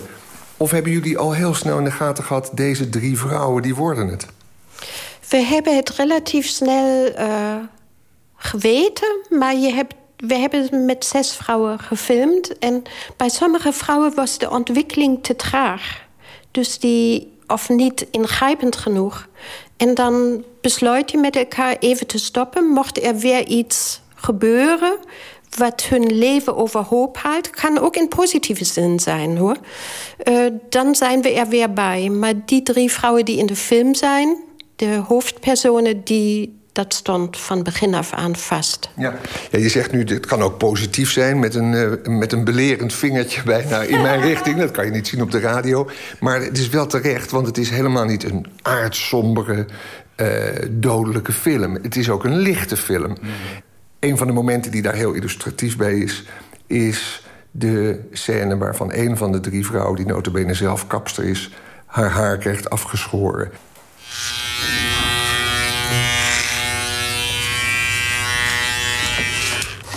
Ik heb als iemand gehad die heeft een per ongeluk in de droge gedaan. Nee! Ja, sorry. Ja. Nog in de afwasmachine? Hè? Die in het droge per ongeluk. Ja, dan blijft er niks van over.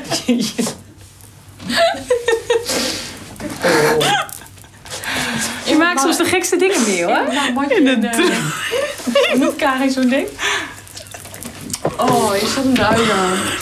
Het was, het was echt een kleine... Oh, Een hamster. camera. Het is eigenlijk een hele simpele scène. Bijna met een soort eh, eh, theatrale dramatiek. Het begint heel tragisch. Je kijkt, je kijkt naar de, de vrouw en haar mooie haar gaat eraf. En dat gaat echt radicaal, gewoon met een scheermachine.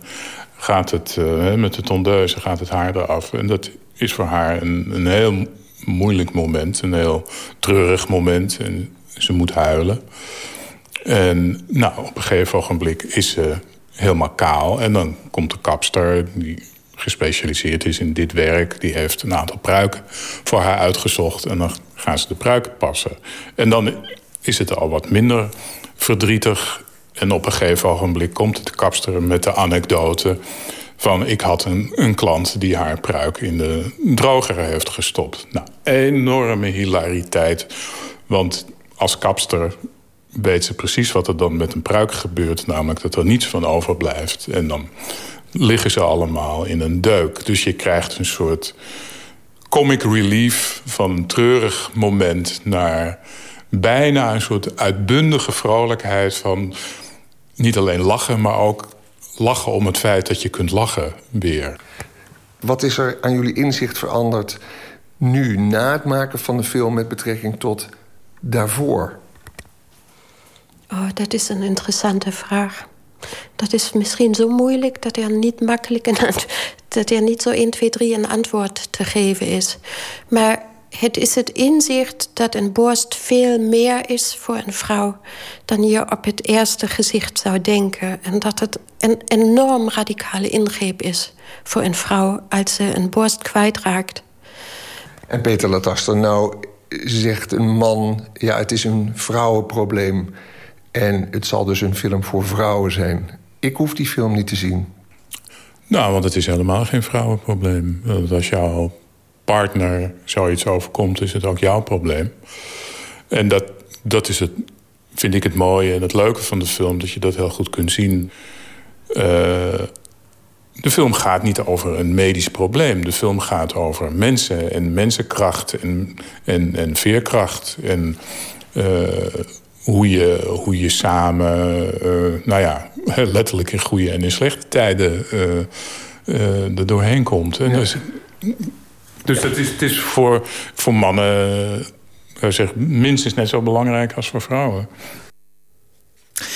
U hoorde de documentairemakers Petra en Peter Lataster over de film Wakker in een boze droom. Die is vanaf donderdag te zien in Nederlandse bioscopen en uh, was gekozen tijdens het ITVA tot de beste Nederlandse documentaire. Nooit meer slapen. De Britse zangeres Ella Iro is bekend van haar samenwerking met uh, groepen als Rudimental en Naughty Boy. Maar 2014 gaat haar jaar worden, is een uh, veilige voorspelling. Want vlak voor het eind van 2013 kwam ze met een eigen EP. En daarop staat het uh, volgende nummer. Luister er maar naar Dieper.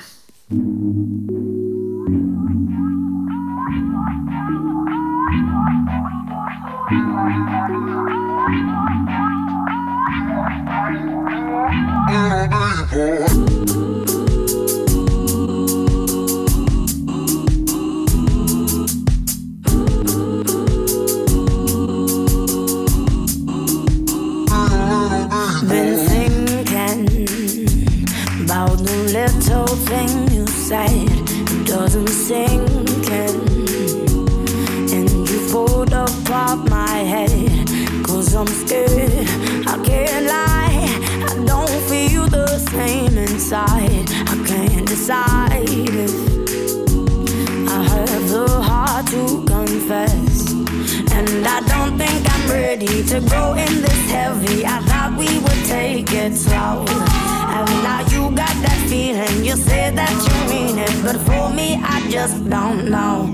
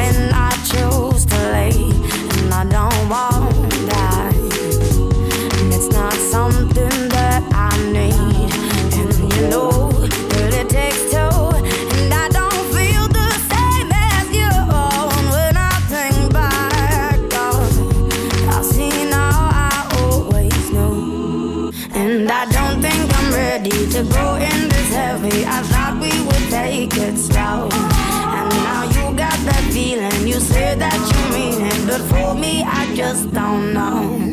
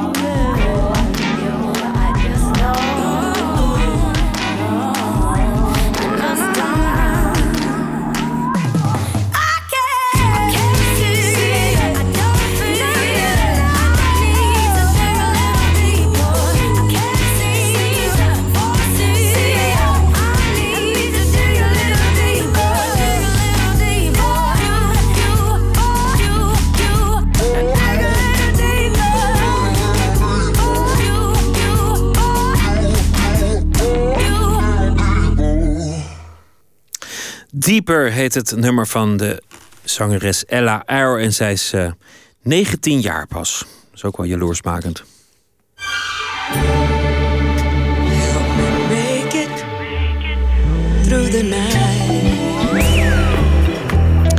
Elke dag vragen wij een eh, kunstenaar of iemand anders eh, met eh, creatieve aspiraties om eh, te vertellen wat hem of haar ooit door de nacht heeft geholpen.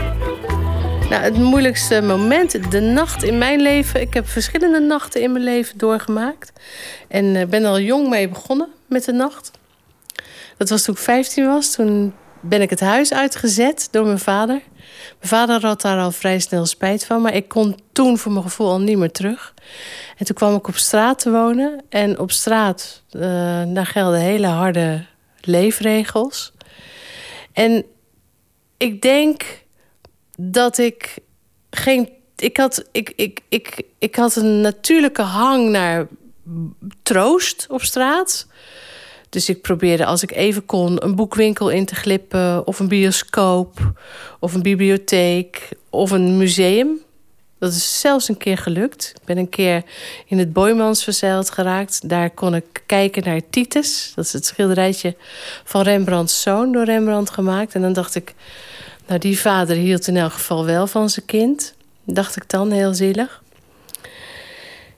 En de grootst gemene deler tussen alle dingen die ik in die tijd troostrijk vond, was eigenlijk de gedachte dat de liefde deed altijd pijn in mijn leven. Dat schuurde altijd. Er was altijd wel iemand met wie ik ruzie had.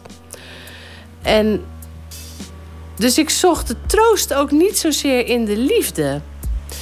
Ehm, en de meeste literatuur van betekenis gaat over de liefde.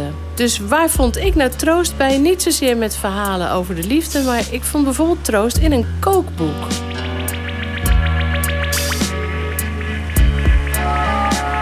Ik had ook altijd honger. Als je op straat zit, woont, moet je altijd zorgen dat je eten hebt. Daar ben je eigenlijk de hele dag mee bezig. Dus ik had eigenlijk ook geen tijd om heel erg te verdiepen in Madame Bovary of iets eh, hartstikke moois. Ik moest gewoon, ik vond het prettig om kookboeken te lezen. Daar stond in wat ik allemaal ging eten als ik uit deze miserabele situatie eh, ontsnapt was. En er was eh, het kookboek van Henriette Holthausen.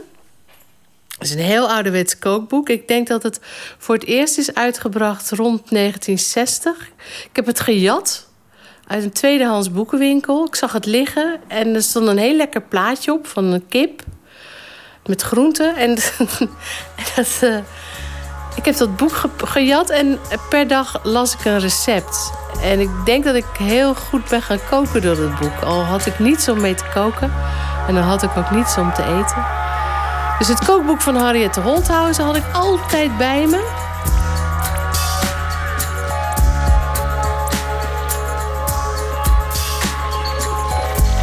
Ik kwam, omdat ik me liet insluiten in de bibliotheek, kwam ik daar een man tegen die heel vaak in het Radix zat. In de bibliotheek in Rotterdam, op de Botersloot. Dat, was, dat bleek Bob den Uil te zijn. Dat wist ik toen niet.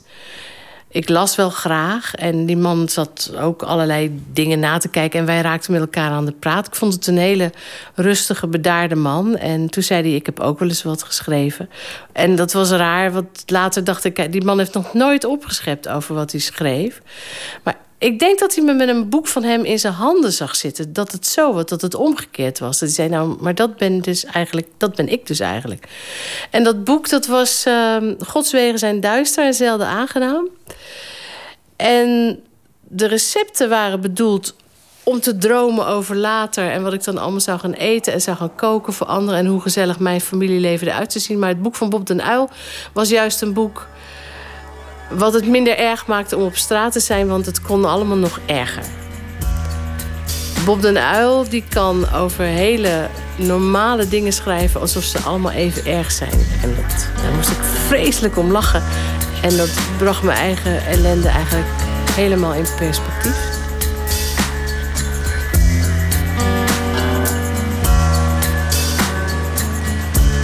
En een boek wat ik zelf erg mooi vond, dat had ik van mijn moeder gekregen. Dat had ik dan toch nog van thuis meegenomen. Mijn moeder werkte bij Nijgen Ditmar. Uh, op de redactie.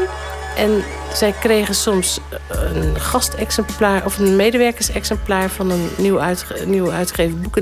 En dat was in haar geval was dat uh, karakter van Bordewijk. En of de duvel ermee speelde, ook daar kwam weer een vrij gestoorde vader-kindrelatie uh, aan bod.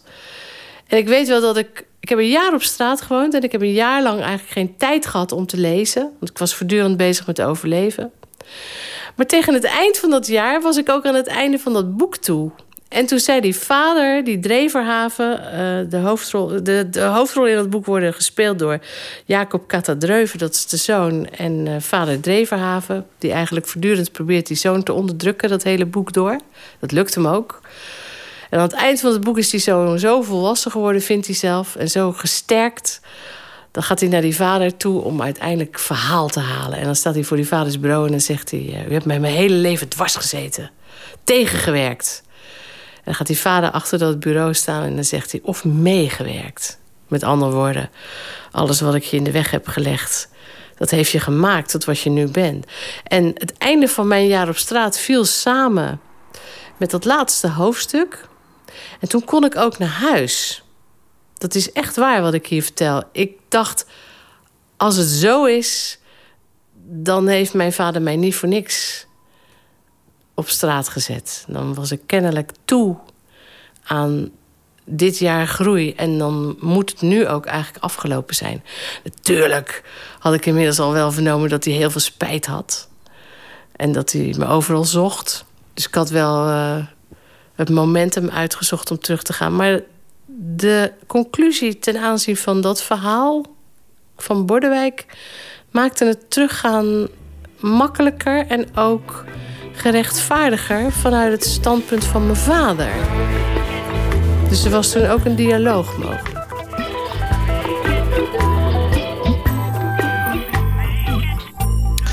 Al dus Eva Maria Staal, voormalig wapenhandelaar. En eh, tegenwoordig is ze schrijver onder meer van het veelgeroemde boek Probeer het Mortuarium. Gemaakt door Maarten Westerveen. Morgen in de rubriek Door de Nacht. Regisseur en schrijver Marjolein van Heemstra. Met wat haar door de nacht heeft geholpen. Nog zo'n verhaal. Je zit 50 jaar in het vak. Je maakt je eerste plaat al op je zestiende. Je, hebt, uh, je bent een jong talent in 1962. Iedereen vindt het een prachtige plaat. En er gebeurt helemaal niets. En er gebeurt 50 jaar lang eigenlijk helemaal niets, geen ene donder. En dan ineens, als je al uh, best op leeftijd bent, komt de grote doorbraak zomaar uit de lucht gevallen. Gebeurde in 2005. Betty Lavette, de soul diva. Het album in 2005 heette I've Got My Own Hell to Race. Mooie titel ook. En uh, sindsdien is zij eigenlijk een uh, gevierd soul-artiest die veel toert en ook platen nog verkoopt zelfs. En elk nummer dat zij, dat zij vertolkt, ook al is het een nummer van iemand anders, maakt zij tot iets, tot iets ja, eigens en rauws en uh, iets waar je ervaring voor nodig hebt, kortom. Luister naar haar versie van Gnarls Barky Crazy.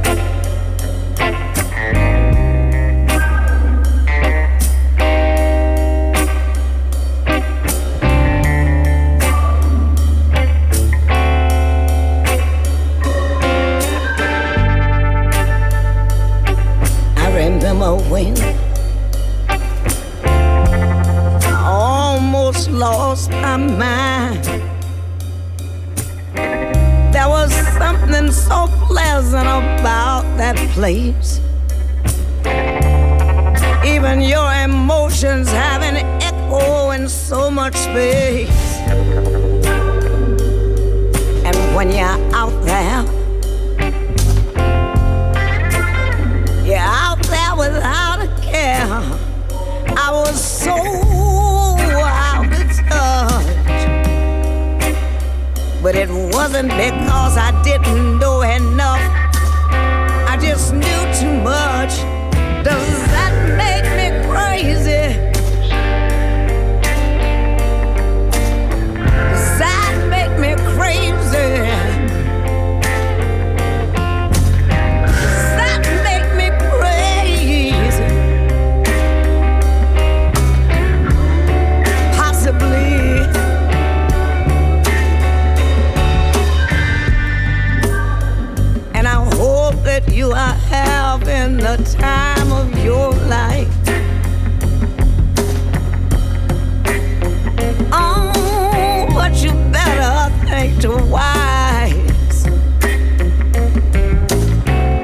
That's my only advice.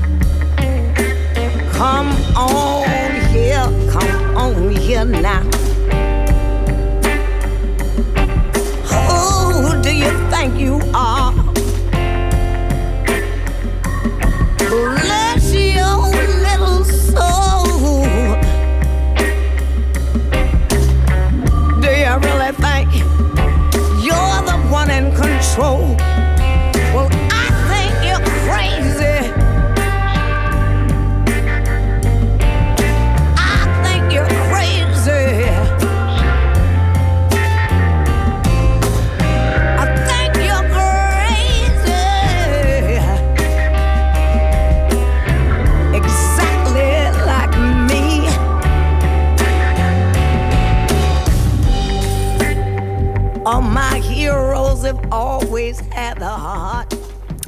Betty Lavette met eh, haar uitvoering van Gnarls Barkley's nummer Crazy. U luistert naar eh, de VPRO op Radio 1, het programma Nooit meer slapen. Nieuws over Syrië geeft je soms een machteloos gevoel. Weer een aanslag, weer gewonden, weer doden. Weer zoveel mensen op de vlucht. Maar componist Merlijn Twaalfhoven geeft niet aan dat gevoel van machteloosheid toe. Hij heeft vijf missies naar Jordanië ondernomen om daar muziek te maken samen met Syrische vluchtelingen. Kinderen kregen workshops waarin zij op hun muzikale wijze leerden om het verhaal te vertellen, met elkaar te delen en met de buitenwereld. Botte Jellema zocht de componist op.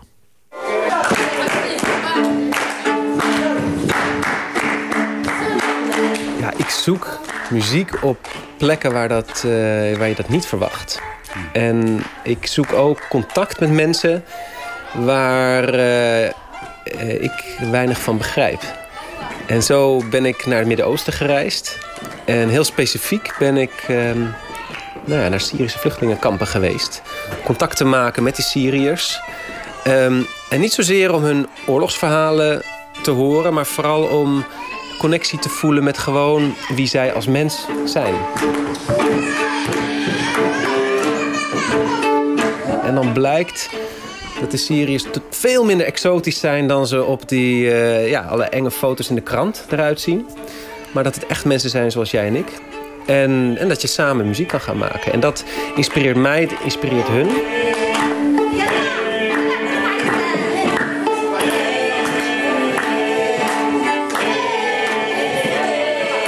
Dat is nu een groot project geworden. Ik ben lang niet meer de enige muzikus die dus naar Jordanië reist... om daar dus in de Syrische vluchtelingenkampen te werken.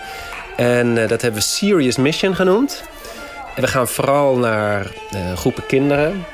We dagen elkaar uit, zodat die kinderen op een gegeven moment ook eigenlijk de dirigent worden van elkaar.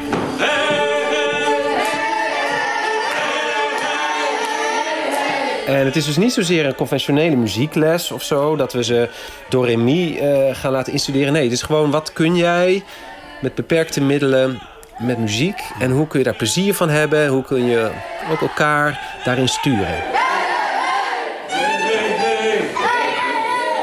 In deze vorm is het begonnen uh, afgelopen voorjaar. Uh, in april ben je voor het eerst geweest. En uh, dan lees ik op je weblog dat je 80 blokfluiten in een koffer hebt gestopt en naar Jordanië bent gegaan. Die, die koffer met 80 blokfluiten, hoe, hoe werkte dat? Nou ja, die werd ons gedoneerd. Van, oh, je gaat die kant op. kun je instrumenten gebruiken? En eerlijk gezegd wist ik dat niet. Um, maar ik heb ze meegenomen. Of gebruiken wist je niet? dat had, ik had geen idee. Okay. Um, maar we hebben ze inderdaad ingezet. De kinderen vonden het heel leuk om ergens uh, op een gegeven moment ook die instrumentjes te krijgen. Natuurlijk geen liedjes ermee te spelen, want dat zou je. Nou, dat is een heel, heel proces om mensen dat te leren. Puur het onder controle maken van de enorme cacophonie die ontstaat als je op allerlei blokfluiten door elkaar gaat spelen.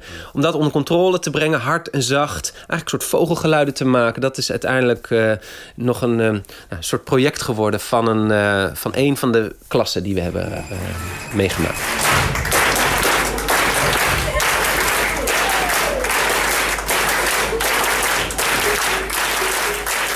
Uh, niet alleen is er, zijn er geen materiële zaken, ook uh, hebben de Syriërs soms al een paar jaar geen school gehad. En als je mm. bijvoorbeeld acht of zeven bent, kan het dus zijn dat je nog nooit naar school bent geweest. Mm. Dat betekent dat die kinderen uh, een soort hele basale vorm van discipline, samenwerking en organisatie missen. Dus het was ook voor ons uh, soms heel confronterend dat wat we deden uh, niet zozeer uh, in de eerste plaats ging om laten we muziek maken. Nee, laten we samen zijn. Laten we op elkaar, naar elkaar luisteren, op elkaar reageren. Eigenlijk laten we een soort samenhang creëren tussen de mensen in deze groep. Dus dat is echt een voorwaarde voor het maken van muziek... is de samenhang tussen de mensen die samenkomen. Ja. En dat, dat was heel waardevol. En toen hadden we ook echt het gevoel van... oké, we werken aan een soort van hele basale uh, behoefte... wat ja, dus ook heel goed is voor die kinderen. Hoe werkt dat bij jou? Want jij bent, jij bent componist.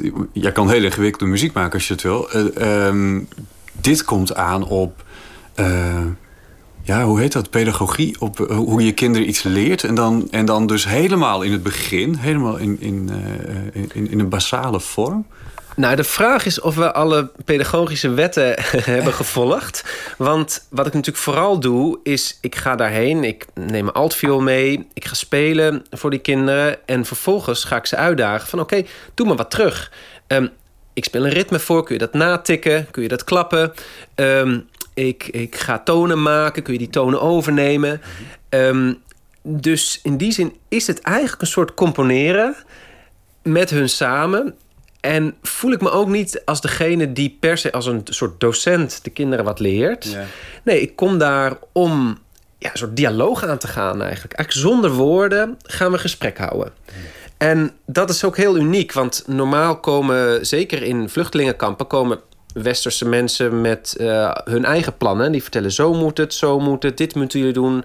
En jullie krijgen uh, eten of medicijnen, enzovoort, enzovoort. Terwijl ik kom daar en ik kom eigenlijk helemaal niet zoveel brengen. Ik kom ook vooral heel veel halen. Ik kom hun muziek uh, ja, wil ik, wil ik uh, ontvangen, ja. als het ware. En het blijkt dan dat kinderen soms ook gedichten hebben geschreven. En enkele had ook zelf, hebben ze liedjes gemaakt. En ze vonden het heel mooi dat ze dat juist ook aan ons konden overdragen, als ja. het ware. Ja. Kun, kun, je voorbeelden geven van wat je dan, wat je dan krijgt, wat, wat je dan vindt? Um, nou, ik uh, had een hele ontroerende ontmoeting met een... Um, ja, een van de jongens met wie ik samenwerkte, die kon helemaal geen instrument bespelen. Mm. Maar toen hij mij als het ware mocht dirigeren, dus toen hij met zijn handen mocht laten zien hoe snel ik moest spelen of hoe hoog of hoe laag. Ik speel, ik improviseerde op mijn altviool. Ja. Dus ik maakte gewoon tonen en als hij dan heel snel met zijn handen bewoog, ging ik sneller spelen en dan weer langzamer.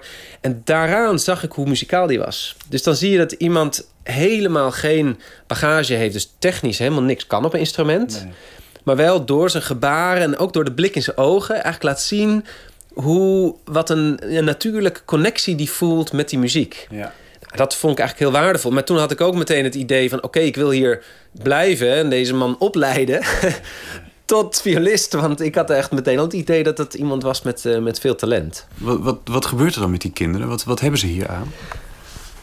Ja, kijk, eh, natuurlijk op het moment dat je aandacht hebt voor kinderen die zo verloren zijn, die zo die, ja, die zulke heftige dingen hebben meegemaakt, die zich als een soort eh, eh, ja, een blaadje in de storm heen en weer geblazen voelen tussen alle heftige zaken. Eh, daar heb je meteen bij elk moment al het gevoel dat het waardevol is. In die zin denk ik dat het gewoon heel, heel belangrijk is dat er aandacht is, dat er mensen naartoe gaan.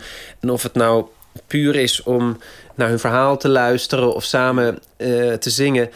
Nou, dat is allemaal heel goed. Maar wij willen. Spreek je Arabisch? Nee, nauwelijks. Nee, nee, nee. Ik kan... wat, wat hoor je van die kinderen dan? Je hebt nou, misschien vertalers of zo, maar... Um, um, er waren momenten, we hadden een aantal Syrische Nederlanders bij ons. En die waren soms heel erg ontroerd, maar ook uh, heel erg geschrokken door de verhalen die de kinderen vertellen.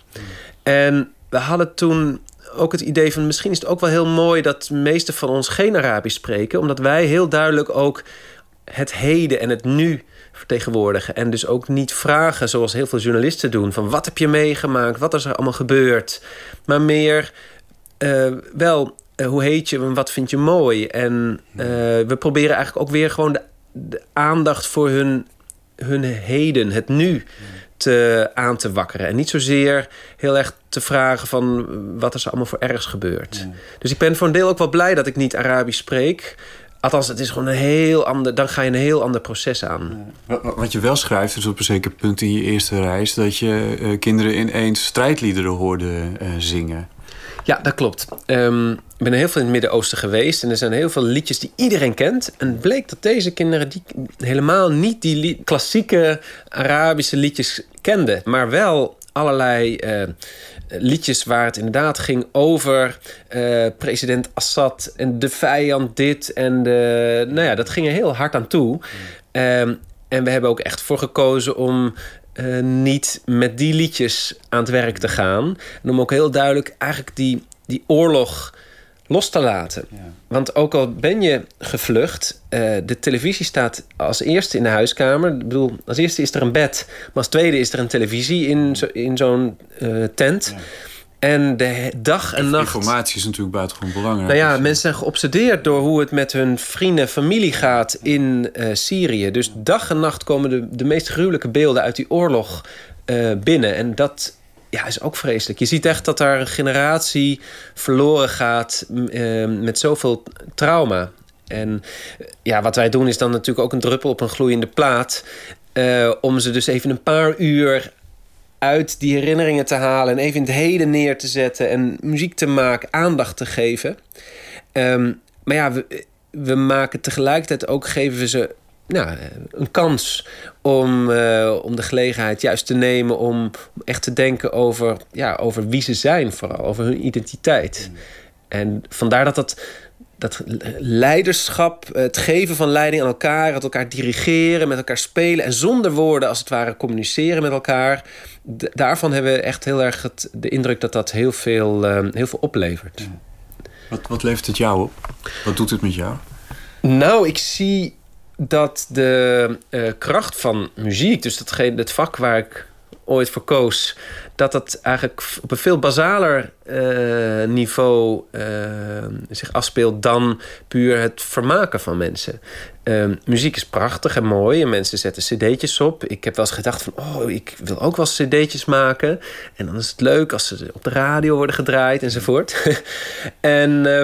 Um, maar ik zie dat om muziek juist te gebruiken als een manier om echt te communiceren van mens tot mens, dat contact te maken, dat, ja, dat dat zo uh, basaal, basale kracht is. Ja. En dat vind ik heel bijzonder om te ontdekken.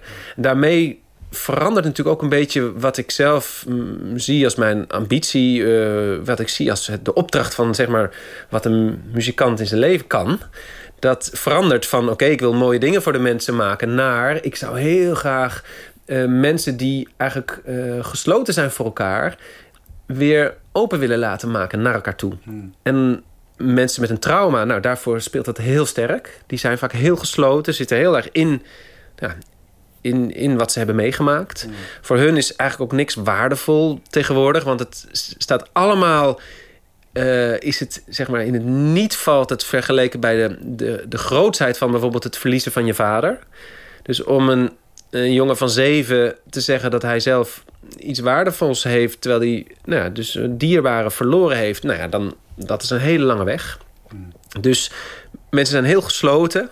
Uh, maar het geldt ook tussen mensen die onderling weinig contact hebben. Nou, ik ben in de Palestijnse gebieden geweest, ook met Israëlische, met Israëlische kinderen gewerkt. En uh, ja, er zijn gewoon zoveel muren in mensen zelf. Dus soms worden de muren buiten gebouwd, maar in mensen zelf bouwen mensen ook constant muren. Ja. En die wil ik het liefste af, afbreken door middel van, uh, van muziek. Uh, een van die muren lijkt me ook cynisme. Uh, je bent een blije muzikant die het goede probeert te zoeken in de mens.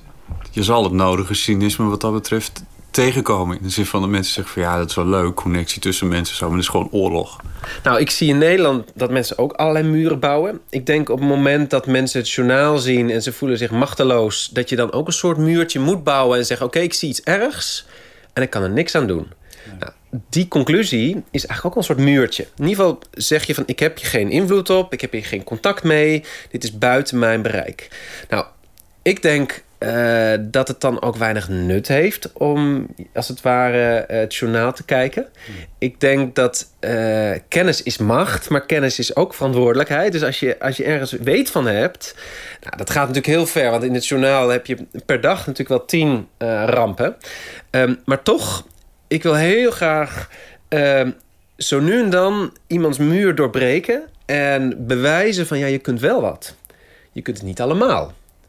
Dus kies één ding en doe dat. En ik hoop dus ook door misschien uh, de gedichten en de muziek van, en dat misschien maar van enkele kinderen uit die kampen, om die naar Nederland te brengen, hoop ik misschien ook mensen aan te raken die dan op dat moment denken van... hé, hey, hier wil ik me aan verbinden. Hier zijn mensen die totaal geen schuld of verantwoordelijkheid hebben... aan die hele oorlog en die situatie daar. Daar wil ik iets voor betekenen, kan ik iets voor betekenen. In ieder geval kan ik daar contact mee maken. Ik hoop dat, dat, uh, ja, dat ik dat voor elkaar krijg.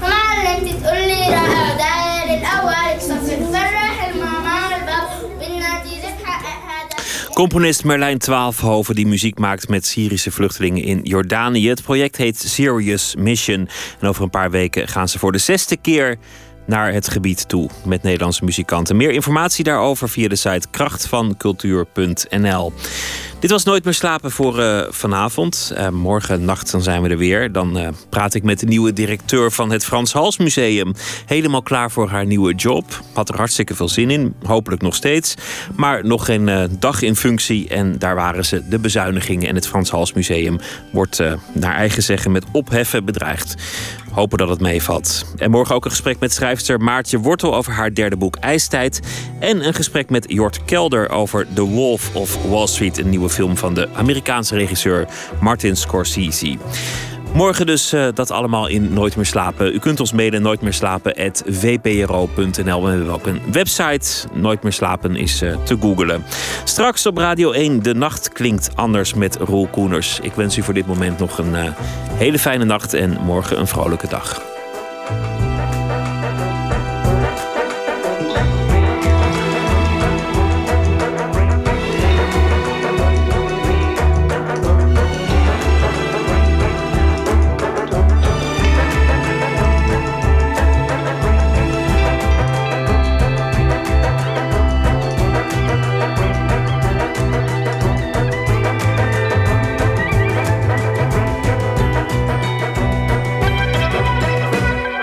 Radio 1.